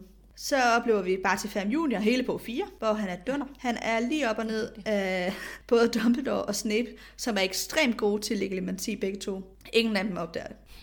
Så han har jo også den evne, kan man sige. Han er virkelig dygtig til det. Så er Snape over for Voldemort, og øh, Dumbledore er også rigtig god. Han bruger det på øh, Kræ til sidst her i bog 5, til at finde ja. ud af, hvad Kræ har gjort. Og så er Bellatrix Lestrange ret god til legilimency og oklumency. Og hun underviser Draco i, i oklumency i bog 6, inden han kommer tilbage på skolen. Han skal jo få en mission om, at han skal myrde Dumbledore, og inden han kommer på Hogwarts, så lærer hun ham oklumency. Mm. Så han kan skjule den her mission. Præcis, ja. Spændende. Så det bliver jo brugt ret mange gange faktisk. Ja, det må man sige. Det er Ja. virkelig spændende. Det er en meget anderledes magiform. Ja, det er det. Og det var egentlig det, jeg ville slutte af med. At høre dine tanker om, hvad er den her type magi? Fordi jeg synes, det er en meget interessant magiform i forhold til meget af det andet, vi hører om. Det er Ja. meget mere komplekst end en hidkaldebesværgelse. Ja, men altså, du nævnte, inden vi gik i gang, altså mindfulness. At det minder meget mere om det, og det, det vil jeg give ret i. Altså sådan meditationsteknikker. Det føles ikke som magi på den måde, vi kender det, og jeg tror, det er det, der forvirrer Harry sindssygt meget, fordi han kan ikke bare altså, forbande sig ud af det her. Han bliver nødt til at kontrollere sine følelser, og det er noget med at være sådan stoisk nærmest. Ikke? At være sådan fuldstændig neutral, og ikke, altså ikke gøre, ikke føle, ikke tænke. Og det er ekstremt svært. Især når man er i følelsesmæssigt opbrud, som Harry jo er generelt, stort set hele tiden i de her bøger. Altså det er sjældent, at der ikke er et eller andet emotionelt, der er svært eller udfordrende for ham. Og han har aldrig lært at håndtere sådan nogle ting her. Han, han har slet ikke altså, den tilgang til tingene, at han skulle... Han prøver på at pakke sine følelser væk, men han er ikke særlig god til det. Mm. Ved du, hvad jeg mener? Altså han prøver på at Ja. skjule over for sine venner, men de kan jo se dem med det samme, når han har det dårligt. Mm. Ja, det er rigtigt. Jeg kom til at tænke meget på dementorer, da jeg Okay. sad og læste om det. Og det tror jeg var det der med, at hvordan man kan bruge legilimensi til det der med at fremvise alt det, du ikke vil huske. Alle dine dårlige minder. Det er jo lidt det, dementorerne gør. De får dig til at tænke og føle alt det, der er skidt. Får dig til at miste alt glæde. Og på samme måde, det her er jo den menneskelige form for dementorangreb, hvis man kan kalde det det. Og så er det mere rigtigt. komplekst end et dementorangreb, fordi ikke nok med, at du kan få folk til at tænke på noget, så kan du også vælge bare at se, hvad de, hvad de tænker. Så det er et meget Det mere får man- kompleks magiform. Men ja. Det får mig det også til at tænke, må ikke også man kunne bruge det her som et værn mod dementorer? Jeg har godt tænkt på det. Det er jo lidt det, man faktisk gør i øh, Expecto Patronum. Der tvinger du, det er jo så ikke det der med at tømme hjernen, men det er mere det, at du tvinger din hjerne til at tænke på noget positivt. Du tvinger din hjerne til at genkalde dig et rigtig godt minde. Så det er også tankens kraft, du jo bruger til at afvise dementorer. Det er det, men jeg tænker også bare, altså så hvis vi siger, Snape ryger i Azkaban eller et eller andet, eller Snape bliver konfronteret med en dementor, vil han sandsynligvis være bedre til at stå imod, hvis han kan det her, end Sirius ville, mm. eller en Harry ville, fordi at han ville være sværere sådan, for dementoren at sådan tabe ind i de her negative følelser. Og så gætter jeg bare på, på baggrund af, hvad du lige har sagt, mm. så ville det jo give mening, hvis man var bedre til det, hvis man har den her skill i forvejen. Jeg tænker i hvert fald, at vi ved jo, at der er forskel på, hvor meget mennesker bliver påvirket af dementorer. Der er nogen, der bliver ekstremt påvirket som Harry, og der er nogen, hvor der skal lidt mere til, før de får det rigtig, rigtig skidt. Men det er også tit, fordi de har oplevet nogle traumer. Så de har oplevet et eller andet, som er ekstremt voldsomt. Harry har oplevet noget, der er ekstremt voldsomt, så derfor bliver han ekstremt påvirket af det. Men hvis man ikke har set nogen dø, for eksempel, så øh, har du ligesom ikke det at genspille ind i dit hoved, på den Ja. måde, som det sker for Harry. Men jeg, jeg, jeg tænker bare, at det vil give logisk mening, hvis man vil være mere stærk her også. Fordi det vil være sværere for dementorerne at tabe ind i de her følelser, hvis det er dem, man har gemt i hvert fald. Ja, jeg forstår godt. Jeg tror også, du har ret i den antagelse. Jeg ved det bare ikke, men jeg tænker også, Nej, at man ville kunne blive øh, mere modstandsdygtig over for dementorer, hvis man var virkelig god til oklumensi. Hmm. Ja. Det ville kunne give mening. Spændende. Du kan jo ikke få dem til at forsvinde, dementorerne, fordi der skal du bruge et Spectro Patronum. Ja. Men for Men eksempel, det er hvis du var inde i sad i Azkaban. Ja, præcis. Så ville man måske kunne blive mindre påvirket af det. Ja, spændende. Virkelig, Altså, virkelig interessant. Bellatrix sidder jo i Azkaban i mange år, og ja, hun er, har jo nok helt sikkert til skade, men jeg tror, det virker jo som om, hun er ret stærk, da hun kommer ud fra Azkaban. Og hun er virkelig god Ja. til oklumensi. Det virker også som om, at hun var sådan inden. Altså, at hun har været på den måde, inden hun kom i Azkaban, som hun også er efter Azkaban. Det er rigtigt. Øh, at hendes personlighed og de fejl og mangler, hun har, det er nogen, hun har haft hele tiden. Ja, Øh, det hvis er man kan rigtigt. sige det på den måde. Ja, men det er en ret interessant kobling, altså, Ja. synes jeg. Det synes jeg også. Det synes jeg også. Jeg synes, det er virkelig spændende, og jeg glæder mig til at se de kommende timer, fordi de er også, det er virkelig interessant også at dykke mere ned i Snapes karakter. Og hvordan, mm-hmm. altså, vi kan jo godt afsløre at sige, at den her oklumensi-team går fucking dårligt. Ja. Øh, og det går kun ned ad bakke herfra, ikke? Ja. Det er spændende at se, hvad der sker i de kommende kapitler. Ja. Og så synes jeg, det er spændende med den her type magi, der bliver præsenteret for os. nu her i de senere bøger. Jeg synes, der kommer mere og mere af sådan noget, som har lidt flere lag i sig i den, Ja. de magityper, der bliver introduceret. Ligesom vi dengang i bog 3 snakkede om, at dementorerne er et symbol på en depression, så kan det her med oklumati og ligamenti jo også være nogle kan sammenlignes lidt til sådan, det at kunne manipulere med folk og udøve psykisk terror på folk. Det er præcis. Så der er ligesom sådan nogle ting, vi kan trække ud af andre typer magi.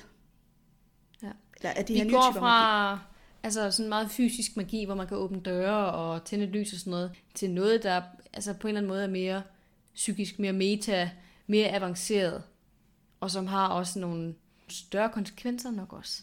Ja.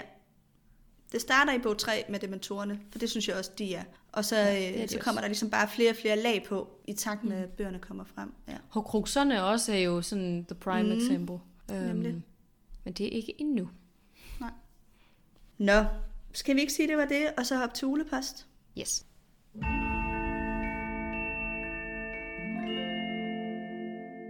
Normalt så plejer vi jo at tage ulepost i den rækkefølge spørgsmål, der er kommet ind. Det holder vi os faktisk til, sådan at det kommer i en færre rækkefølge, eller man skal sige spørgsmålene. Mm.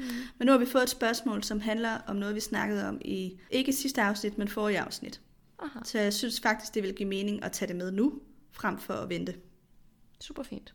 Og det kommer fra en, der kalder sig Ida. Og jeg tænker lige, inden jeg læser spørgsmålet højt, så vil jeg lige lave en trigger warning, fordi det handler om noget med voldtægt, og det, det er ikke alle, der synes, det er så rart. Så hvis man ikke har lyst til at høre det her spørgsmål, så hop lige øh, 5-10 minutter frem. Ida skriver, Tror I, at Hagrids mor har voldtaget hans far, og at Hagrid altså er resultatet af en voldtægt? Ikke at moren nødvendigvis har haft formålet at blive gravid, for hun har jo ikke vil kendt ved ham, men mere som et udtryk for instinkt. Det er svært at forestille sig, at hun har kunne skabe en nær relation til ham, hvor han har været oprigtigt interesseret i hende. De kompetencer har hun helt sikkert ikke haft. Det her spørgsmål er også relevant i forhold til diskussionen om Voldemort og teorierne om, at han er blevet ond, fordi han er kommet til verden som følge af en voldtægt.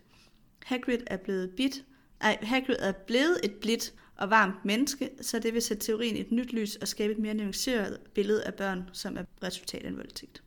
Og jeg har researchet på det her Okay. spørgsmål, så jeg tænker, jeg svarer. Det skal så du kan du byde ind. Altså, vi ved jo ikke, hvad, hvad der præcist er sket mellem Frit Wulfa og Hagrids far. Øh, ja, det hedder Hagrids mor. Men research viser, at Hagrids far og mor faktisk var gift og gennem flere år. Nå. Så der er ikke noget, der tyder på, at det her det har været en engangsting. De to har været gift, og øh, hun tager afsked med familien, da Hagrid er tre år. Så de har i hvert fald været sammen i fire år.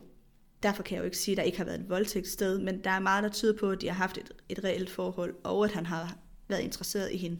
Faren. Ja, det, hvis man indgår en ægtepagt, så er det typisk fordi, at man har lyst Er glad for hinanden. Har. Jeg er glad for hinanden. Ja, lige præcis. Okay. Jeg kan vide, hvor de har mødt hinanden. Det kunne være ret interessant, fordi der er jo ikke flere kæmper i England, og det har der jo ikke været en del år på det tidspunkt. Mm, nej, det er rigtigt. Jeg ved ikke, hvor de har mødt hinanden, men øh, de har i hvert fald haft en relation. Så jeg tænker, det var mm. svar på det her spørgsmål, eller den her teori. Ja, altså jeg synes, at det var et interessant udgangspunkt, og det der med sådan at nuancere diskussionen om kærlighedseleksier og voldtægter, og hvordan man sagtens kan blive et helt menneske, selvom at man kommer ud af sådan en slags relation. Altså så på den måde havde det været interessant, men det gør mig glad, at det ikke er tilfældet. Med al sandsynlighed for Hagrid. Ja, det er rigtigt. Jeg synes også, det nuancerer måden, man ser på kæmper. Fordi vi har jo også fremstillet dem ud fra det, der ellers er beskrevet som at nogle ret øh, uintelligente og ufølsomme personer, mennesker, væsener. Og det tyder det jo på, at det ikke kunne her i hvert fald. Nej, det er rigtigt. Hun har i hvert fald levet i et troldmandssamfund i et eller andet omfang i f- 3-4 år. Altså, og har haft lyst til det, virker det til. Ja, præcis. Så kæmper har også nuancer, og der er måske nogle kæmper, der er mere eller mindre følelsesmæssigt afstumpet, og hun er måske mindre følelsesmæssigt afstumpet end andre ja. kæmper, Ja. tyder det på. Men har så gerne ville tilbage til den måde at leve på, som hun har gjort, inden det var, hun har mødt Hagrids far. Har måske savnet det, det frie liv, kunne jeg forestille mig. Ja, så har hun jo ikke rigtig op- fået morinstinkter. Det bliver i hvert fald beskrevet, at hun har ikke rigtig knyttet sig til Hagrid, og hun har været skuffet over, at han var så lille en baby. Det er rigtigt. Og det er derfor, han voksede op med sin far, som så påtager den fulde forældrerolle. ja, jeg synes bare, det, det, var, det var, altså kæmper er mere end bare én type. Der er mange typer kæmper. Klart. Så hopper vi til et spørgsmål fra en, der kalder sig Anna, som skriver, øh, tak for en dejlig podcast. Tak, Anna. Jeg har et spørgsmål vedrørende bog 5, hvor ministeriet ikke tror på Voldemorts genkomst. I bog 1 bliver Quirrell besat af Voldemort, og har Voldemort ikke fortalt det til ministeriet, for så vil beviset for, at Voldemort ikke var død, jo faktisk være der. Ja, det er selvfølgelig rigtigt. Ja, yeah. jeg tror også, Dumbledore har fortalt ministeriet allerede dengang, at Voldemort havde besat Quirrell. Det kunne jeg ikke forestille mig andet, end at han har. Derudover har Harry jo fortalt det, efter han kommer ja. tilbage fra Cedrics død, altså trekampspokalens finale, ja. Ja. eller hvad man skal kalde det. Plus alle tegnene fra forsvindingerne. Så jeg tror faktisk ikke, der mangler beviser i og for sig på, at Voldemort eksisterer. Nej, det er bare uvillighed til at acceptere det, fordi ja. det er for hårdt. Præcis. Cornelius Fudge vil bare ikke... Tanken om, at Voldemort er tilbage, den skræmmer ham så meget, at han vil ikke acceptere mm. den tanke. Og derfor tænker han ikke rationelt. Fordi jeg er helt sikker på, at Dumbledore har fortalt ham det, og alle de andre eksempler, jeg lige gav. Ja, og allerede i bog 1, det tror jeg også, det er noget, de har gjort klart, men de har været sådan, okay, ja, um, sure, vi, vi har jo ikke set nogen beviser for det. Quirrell er en bunke aske på det tidspunkt. Ja, okay. Vi ser, om der sker noget i de kommende år. Altså, jeg kunne forestille mig det sådan, og så bliver Cornelius jo mere og mere sådan distanceret fra Dumbledore, og, og trækker sig fra ham, og tror, at han har dårlige intentioner og sådan noget. Så mm. altså, det gør det jo også lettere at diskvalificere sådan noget, som det, der skete tilbage i etteren. Præcis. Så med andre ord, beviserne er der, Fudge vælger bare ikke at se dem. Nemlig. Ja. Kan vi nå et sidste? Ja. Hvis det er kort. ja. Det er fra en, der kalder sig Anna Irene, som skriver, mit spørgsmål er fra bog 6, som jeg hører for tiden. Malfoy står på badeværelset og græder, imens han snakker til Hulken Hulda. Det er lige inden Harry bruger Sectum Sempra. Malfoy siger til Hulda, at hvis han ikke snart er færdig med hans mission, vil Voldemort dræbe ham. Mit spørgsmål er, hvordan Malfoy har kommunikeret med Voldemort. Har han kommunikeret direkte med Voldemort fra skolen eller fra Hogsmeade? Hvad tror I? Jeg tror faktisk ikke, at Malfoy og Voldemort kommunikerer, mens han er på skolen. Det kan sagtens være, at de snakker sammen, da han er hjemme i juleferien, men jeg tror ikke, de sådan har kontakt ellers, mens han er på Hogwarts. Nej. Jeg tænker også, at Voldemort har ligesom gjort klart, hvad han vil have, inden han tager hen på skolen. Det er også derfor, at Bellatrix har forberedt ham. Og så kan det være, at han siger til Lucius, jeg håber, at din søn, mm. han kører med sin mission, at der sker nogle fremskridt, fordi ikke jeg ved, om Lucius skulle finde på at skrive det til Draco, og sige, vil du godt, please? Nej, det tror jeg ikke, han kunne finde på. Slå Dumbledore ihjel, så vi ikke alle sammen bliver myrdet. Men altså, jeg, jeg tror heller ikke, at han kommunikerer direkte med Draco. Jeg tror, han ser Draco som værende meget under ham, og ikke værdig til at kommunikere med. Altså, jeg tror ikke, han ser ham som fuldbyrdig dødskalist på nogen måde. Nej, altså, Voldemort giver jo Draco den her mission om, at han skal myrde Dumbledore, også som en straf over for Lucius og Narcissa, ja. som han ikke er tilfreds med. Men hvordan Draco han gør det, det er Voldemort i og for sig ligeglad med. Om Draco går ind og laver Avada Kedavra, eller fortryller en genstand, eller en eller anden type måde at dræbe Dumbledore på, det blander Voldemort sig ikke i. Så jeg tror, grund til, at Malfoy står på toilettet og græder, det er, fordi han er presset over, at han endnu ikke er lykkedes med at fuldføre sin mission på den ene side, og på den anden side heller ikke længere har lyst til at fuldføre sin mission. Så han er et splittet menneske, der står mellem to forfærdelige valg. En mission, han ikke rigtig har lyst til at udføre, og frygten for ikke at gøre det. Han har sikkert fået en deadline også. Altså Voldemort har ja. sagt, inden året om, der skal du have slået mig ihjel. Og jeg er overbevist om, at Voldemort ikke tænker, at han kommer til at slå Dumbledore ihjel. At han kommer til at fejle, og så myrder han ham og hele hans familie. Det han har jeg. faktisk, ja, altså han har faktisk lavet en ubrydelig ed, så vidt jeg husker. Har han ikke det? Så det hvis ikke Draco han udfører missionen, ej, det, det, så kan det være, det er en filmting. Men Draco, så vidt jeg husker, har han udført den ubrydelige ed med Voldemort. Så hvis ikke han fuldfører missionen, så dør han selv. Nå, okay. Altså, det siger mig ingenting. Det kan godt være, det er rigtigt. Det kan være, du skal prøve sådan, at op. Ja, det husker jeg det sådan. Og uanset hvad, hvis han, uanset om han har lavet den ubrydelige ed med Voldemort eller ej, om at dræbe Dumbledore, så har Voldemort jo i hvert fald troet med, at hvis han ikke myrder Dumbledore, så vil han blive dræbt. Det er rigtigt. Så uanset at det er det, han også står og ser ind i. Mm-hmm.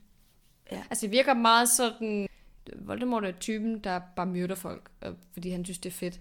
Ja, det der med sådan, at lade Draco dø på grund af en ubrydelig ed. Det virker som at tage det sjove ud af det for Voldemort. Forstår du, hvad jeg mener? Ja, det kan jeg godt Altså, se. han er meget øh, fysisk. Jeg tror godt, han kan lige gøre de her ting selv.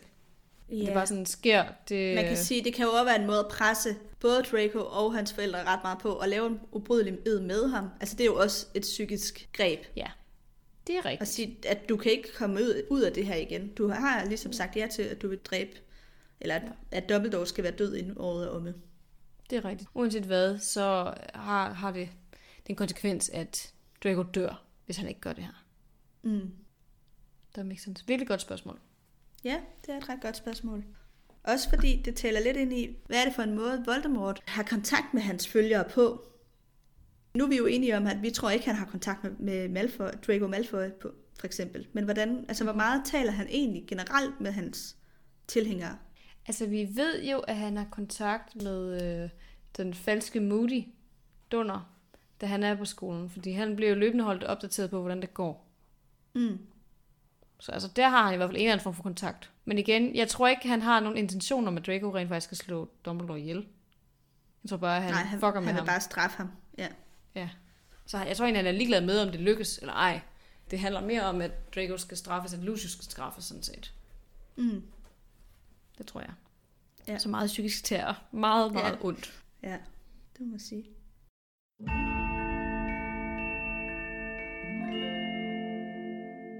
Yes, vi er kommet til øh, ugens tip. Yes. Er der noget, du vil øh, lave et plug på? Ja, jeg er begyndt at bruge en ny e-bogstjeneste, som hedder Scribed.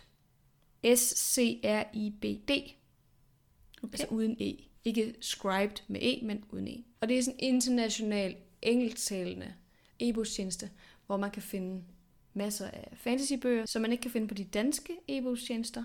Og jeg har været rigtig glad for den. Man kan Okay. få sådan en gratis måned eller et eller andet i den retning, og så teste. Men altså, jeg elsker at læse fantasy. Og jeg er bare ikke tilfreds med det katalog, der er sådan på de danske sider. Det må jeg bare sige. Så jeg har været nødt til at gå derover. Det lyder da som en god anbefaling. Jeg tænker, der er mange af vores lyttere, der også godt kan lide fantasy. Ja, altså igen, det er jo størstedelen på engelsk. Jeg tror også, man kan finde bøger på andre sprog, men man skal nok ikke regne med at finde noget på dansk. Men der er masser af nye bøger også. Og det er det, jeg synes, der er fedt, at man kan også finde ting, der lige er kommet i boghandlen, i stedet for at skulle vente halve og hele år på, at de endelig dukker op. Fedt. Så øhm, det har jeg været virkelig glad for. Jeg har faktisk tre anbefalinger den her uge. Jeg kunne, ja, jeg kunne ikke rigtig lige beslutte mig. Og to af dem er sådan lidt Harry Potter-relateret, den anden, tredje er ikke. Men det første er, at øh, Hogwarts Legacy jo er ude. Jeg tænker, ja. Mange har nok opdaget det, men jeg vil alligevel lige nævne det, fordi jeg tror ikke, vi har talt om, at det er ude. Men det er jo det her Harry Potter Playstation-spil. Jeg har ikke selv prøvet det endnu. Nogen siger, det virker godt, nogen er lidt skuffet. Men overordnet tror jeg, at anmeldelserne er ret gode. Sådan hvad jeg lige har set. det er rigtigt. Det kommer vist ud til øh, PlayStation i maj. Jeg tror, det er blevet rykket. Det er vist ud til Xbox allerede. Nej, undskyld, PlayStation 4. Det er ud til PlayStation 5 også, så de, øh, de skubber det lidt. Jeg har heller ikke spillet det endnu, fordi det som sagt ikke er ud til 4'eren. Men jeg har også været lidt ambivalent med, hvordan og hvorledes med J.K. Rowling. Der er også en masse snak omkring det her spil med, hvis man støtter op om transrettigheder, skal man så bruge penge på at købe en spil. Og på den anden side kan jeg sige, jeg har lige været i London og se hendes stykke, og været ude og se Warner Brothers Tour. Altså, jeg synes, det er meget svært. Mm. Så altså, jeg kunne forestille mig, at jeg ender med at købe det og spille det. Men det er jo ikke med en god smag i munden. Så jeg, jeg, skal, ikke- jeg vil ikke forsvare det, hvis det sker. Det er bare, ja. Uanset hvad, vi dømmer ikke nogen for at spille det.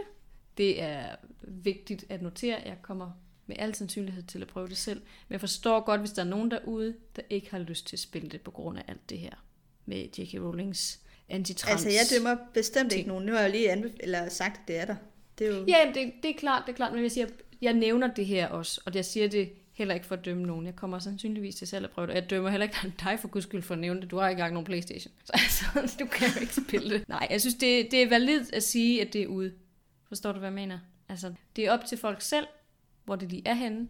Og øh, altså, ja. Og i forlængelse kan man sige måske af det, så ved jeg, at der kommer et P1-debatprogram her i påsken. Det er formentlig ude, når I hører vores afsnit, derfor kan jeg godt sige det nu. Jeg blev inviteret med, men sagde nej tak men som faktisk handler meget om lige præcis det her, du lige var inde på, med sådan, altså forfatteren over for bøgerne, kan man adskille det? Ja, alt sådan noget. Jeg sagde nej tak til P1-debat, fordi jeg, jeg tør sgu ikke at stille op i det format, for at sige det lige ud. Jeg har jo holdninger, men jeg tør simpelthen ikke øh, ja, stå der, og så har man et sekund til at sige sin, eller altså en sætning til at sige, hvad man synes. Vi har, altså, vi har redigeringsretten i den her podcast, og jeg føler stadigvæk ikke, at jeg altid formulerer mig godt. Altså, jeg Nej. er 100% på alle transkønnede personers side. 100%, men kan jeg ytre det på den rigtige måde? Det ved jeg ikke. Altså, og slet ikke i det format, så jeg forstår dig godt. Ja. Jeg har lige hørt en episode også af Cybernormer med Maja Kalk som bliver lavet af Cybernauterne. Sådan en dansk gruppe, der uddanner folk i sådan internetkultur, og også gør dem opmærksom på nogle af de risici, der kan være, sådan noget internetkultur, trolls, sådan nogle ting, men også rigtig meget det her med antitransradikale feminister, som J.K. Rowling for eksempel. Og de har lige lavet en episode, der handler om J.K. Rowling, og de her tweet, hun har lavet, al den kontrovers, der har været omkring hende. Og det var rigtig spændende, og det var jo samtidig også virkelig svært at høre, fordi jeg sådan, vi ved jo godt, hvad vi mener. Jeg ved godt, hvad jeg mener. Vi blev også inviteret ind til, jeg tror, det var en episode her for nylig, også på P1, hvor vi også begge to sagde nej. Og jeg vil ønske, at jeg kunne for eksempel kunne være med i den podcast. Nu snakkede hun med en person, der faktisk var transkønnet, hvilket jeg synes var mm. mega vigtigt.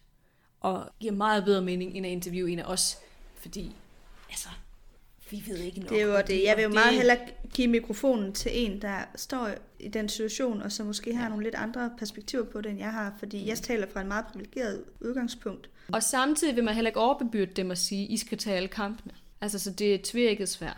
Så jeg, jeg har det meget ambivalent ved det, fordi jeg vil virkelig gerne selv altså, være en, en forkæmper for de her ting, men jeg synes også, det er utrolig svært, og jeg føler mig ikke oplyst nok og dygtig nok retorisk til at kunne tage den her kamp. Så det var virkelig fedt at høre den her episode med Michael Lorentzen og, og øhm, Ivy Oak, den person, der var med i, i podcasten. Så det vil jeg anbefale at uh, lytte til, og jeg tror faktisk også, at vedkommende laver en anden dansksproget podcast, som handler om J.K. Rowling og Harry Potter, men så fra det her perspektiv. Nå, no, øhm, okay. Ja. Og hvad sagde du? Cyber, cybernormerne? Cybernormer, tror jeg bare podcasten hedder. Okay. Og det er den seneste episode, der kom ud, der hedder noget med J.K. Rowling og de øh, transfobiske tweets, tror jeg måske. Så den er ret nem at sådan spot ja, deres, okay. øh, i deres feed. Den var god. Altså, den gav nogle, nogle nye tanker. For eksempel i forhold til det her med spillet, for det er noget af det, de snakker om til sidst. Altså, hvordan forholder man sig, når man er kritisk over for J.K. Rowling, støtter op om transrettigheder, kan man så spille det her spil? Jeg har ikke tænkt mig at komme med noget svar på det her, fordi jeg ved det ikke. Jeg er meget ambivalent. Ja. Nå, men tak for... Øh, der kom jo så endnu et tip, Nana, med cybernormerne. Den vil jeg da gå ind og høre i hvert fald. Jeg synes præcis, i hvert fald, det er en svær debat, og jeg har tit, føler tit, at jeg kommer til at sige noget dumt og noget forkert, uanset ja. hvordan jeg får formuleret mig. Så øh, det tror jeg også måske også lige et skud ud, at det er fair nok, at vi skal alle sammen lige lære, hvad vi synes, og hvad vi, hvordan vi formulerer det. Det er mm. svært, når vi kommer ind på Det er en de del af en proces, og det er svært, når det handler om folks følelser, om folks følelser om det her franchise.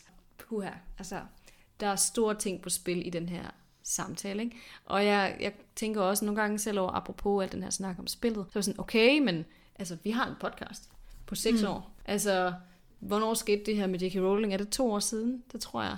Altså, så kunne man jo have sagt, okay, vi laver ikke podcasten mere. Vi dropper alt med J.K. Rowling. Vi kan ikke snakke om det her, fordi at vi er uenige med hende, og vi, vi bakker op om transpersoners rettigheder. Altså, og det føltes også som noget, vi ikke havde, havde lyst til at gøre på det tidspunkt, og det føles stadigvæk som noget, vi ikke har lyst til at gøre. Og det er der måske også noget forkert i. Ved du, hvad jeg mener? Ja, jeg forstår godt, hvad du mener. Jeg kan huske, at vi havde samtalen dengang. Men kom jo frem til, at vores kærlighed til de her bøger var bare så stor. Ja. Og jeg kan godt adskille det i mit hoved. Jeg synes, J.K. Mm-hmm. Rowling er en ting, og bøgerne er en anden ting. Ja, altså jeg har det sådan, J.K. Rowling har farvet de her bøger rigtig meget. Hun har sin personlighed rigtig meget i dem. Men hvis vi bliver ved med at tale om de ting, hun har gjort, og kritisere hende, så føler jeg, at det giver mening at fortsætte med den præmis. Ja, så med præmissen, at vi ikke forguder hende. Vi fejrer det Altså- ikke ind under gulvtæppet. Nej.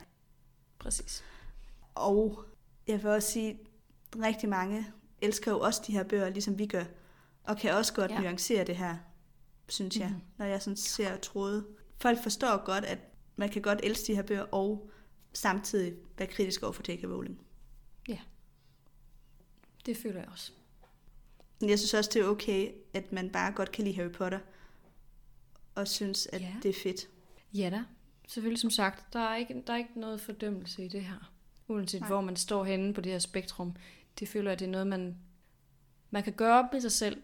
Uanset hvad, det er en vigtig samtale. Ja. Og det er en samtale, som jeg vil blive ved med at følge med i. Og den her nye podcast fra Ivy Oakley, tænker jeg også kunne være rigtig spændende at høre. Mm. Og et sidste lille tip, som absolut ikke har noget med noget af det her at gøre, det er Alene i Vildmarken, som er min obsession. What a segue! Oh my god. Ej, jeg har bare lige slugt, jeg ved ikke, hvor mange afsnit af Alene i Vildmarken. Jeg er helt vild med det program. Så hvis man ikke har set det, og det er at finde på DR, så vil jeg øh, virkelig anbefale det. Okay. Det er ret spændende. Noteret? Ja, Godt. godt. Så tror jeg, vi slutter af med citater. Ja, lad os hoppe videre til, øh, til dagens citat. Citat Ja. tid. Det er det, vi kalder det.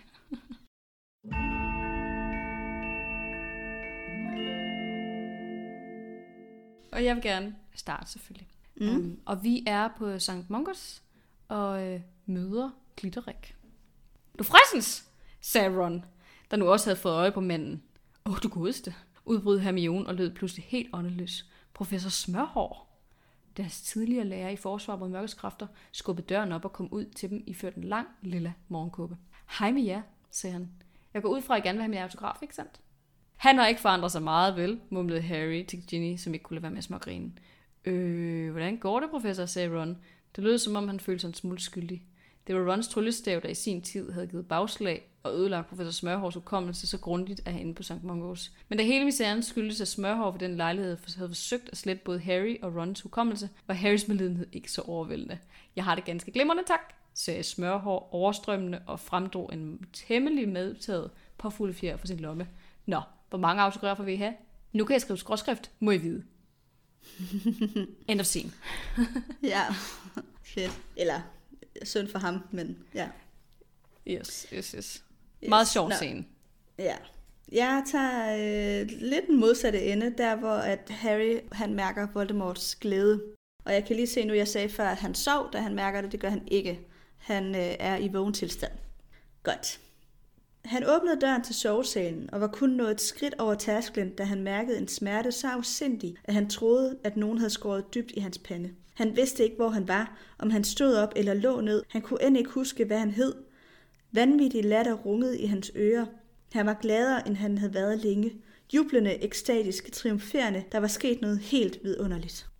Og det er jo lidt skræmmende, når det er Voldemort, der har det på den so måde. creepy. Ja. Ja, exactly. Ja. ja, vi kom vidt omkring. Det må du sige. Men det er også de mest spændende kapitler, når der ligesom er masser af forskellige ting at snakke om, synes jeg. Det er rigtigt. Så øh, jeg glæder mig til at optage episode 100 med dig næste gang, Nana. I lige måde. tak fordi du lyttede med til dig derude, og øh, vi høres ved. Hej hej.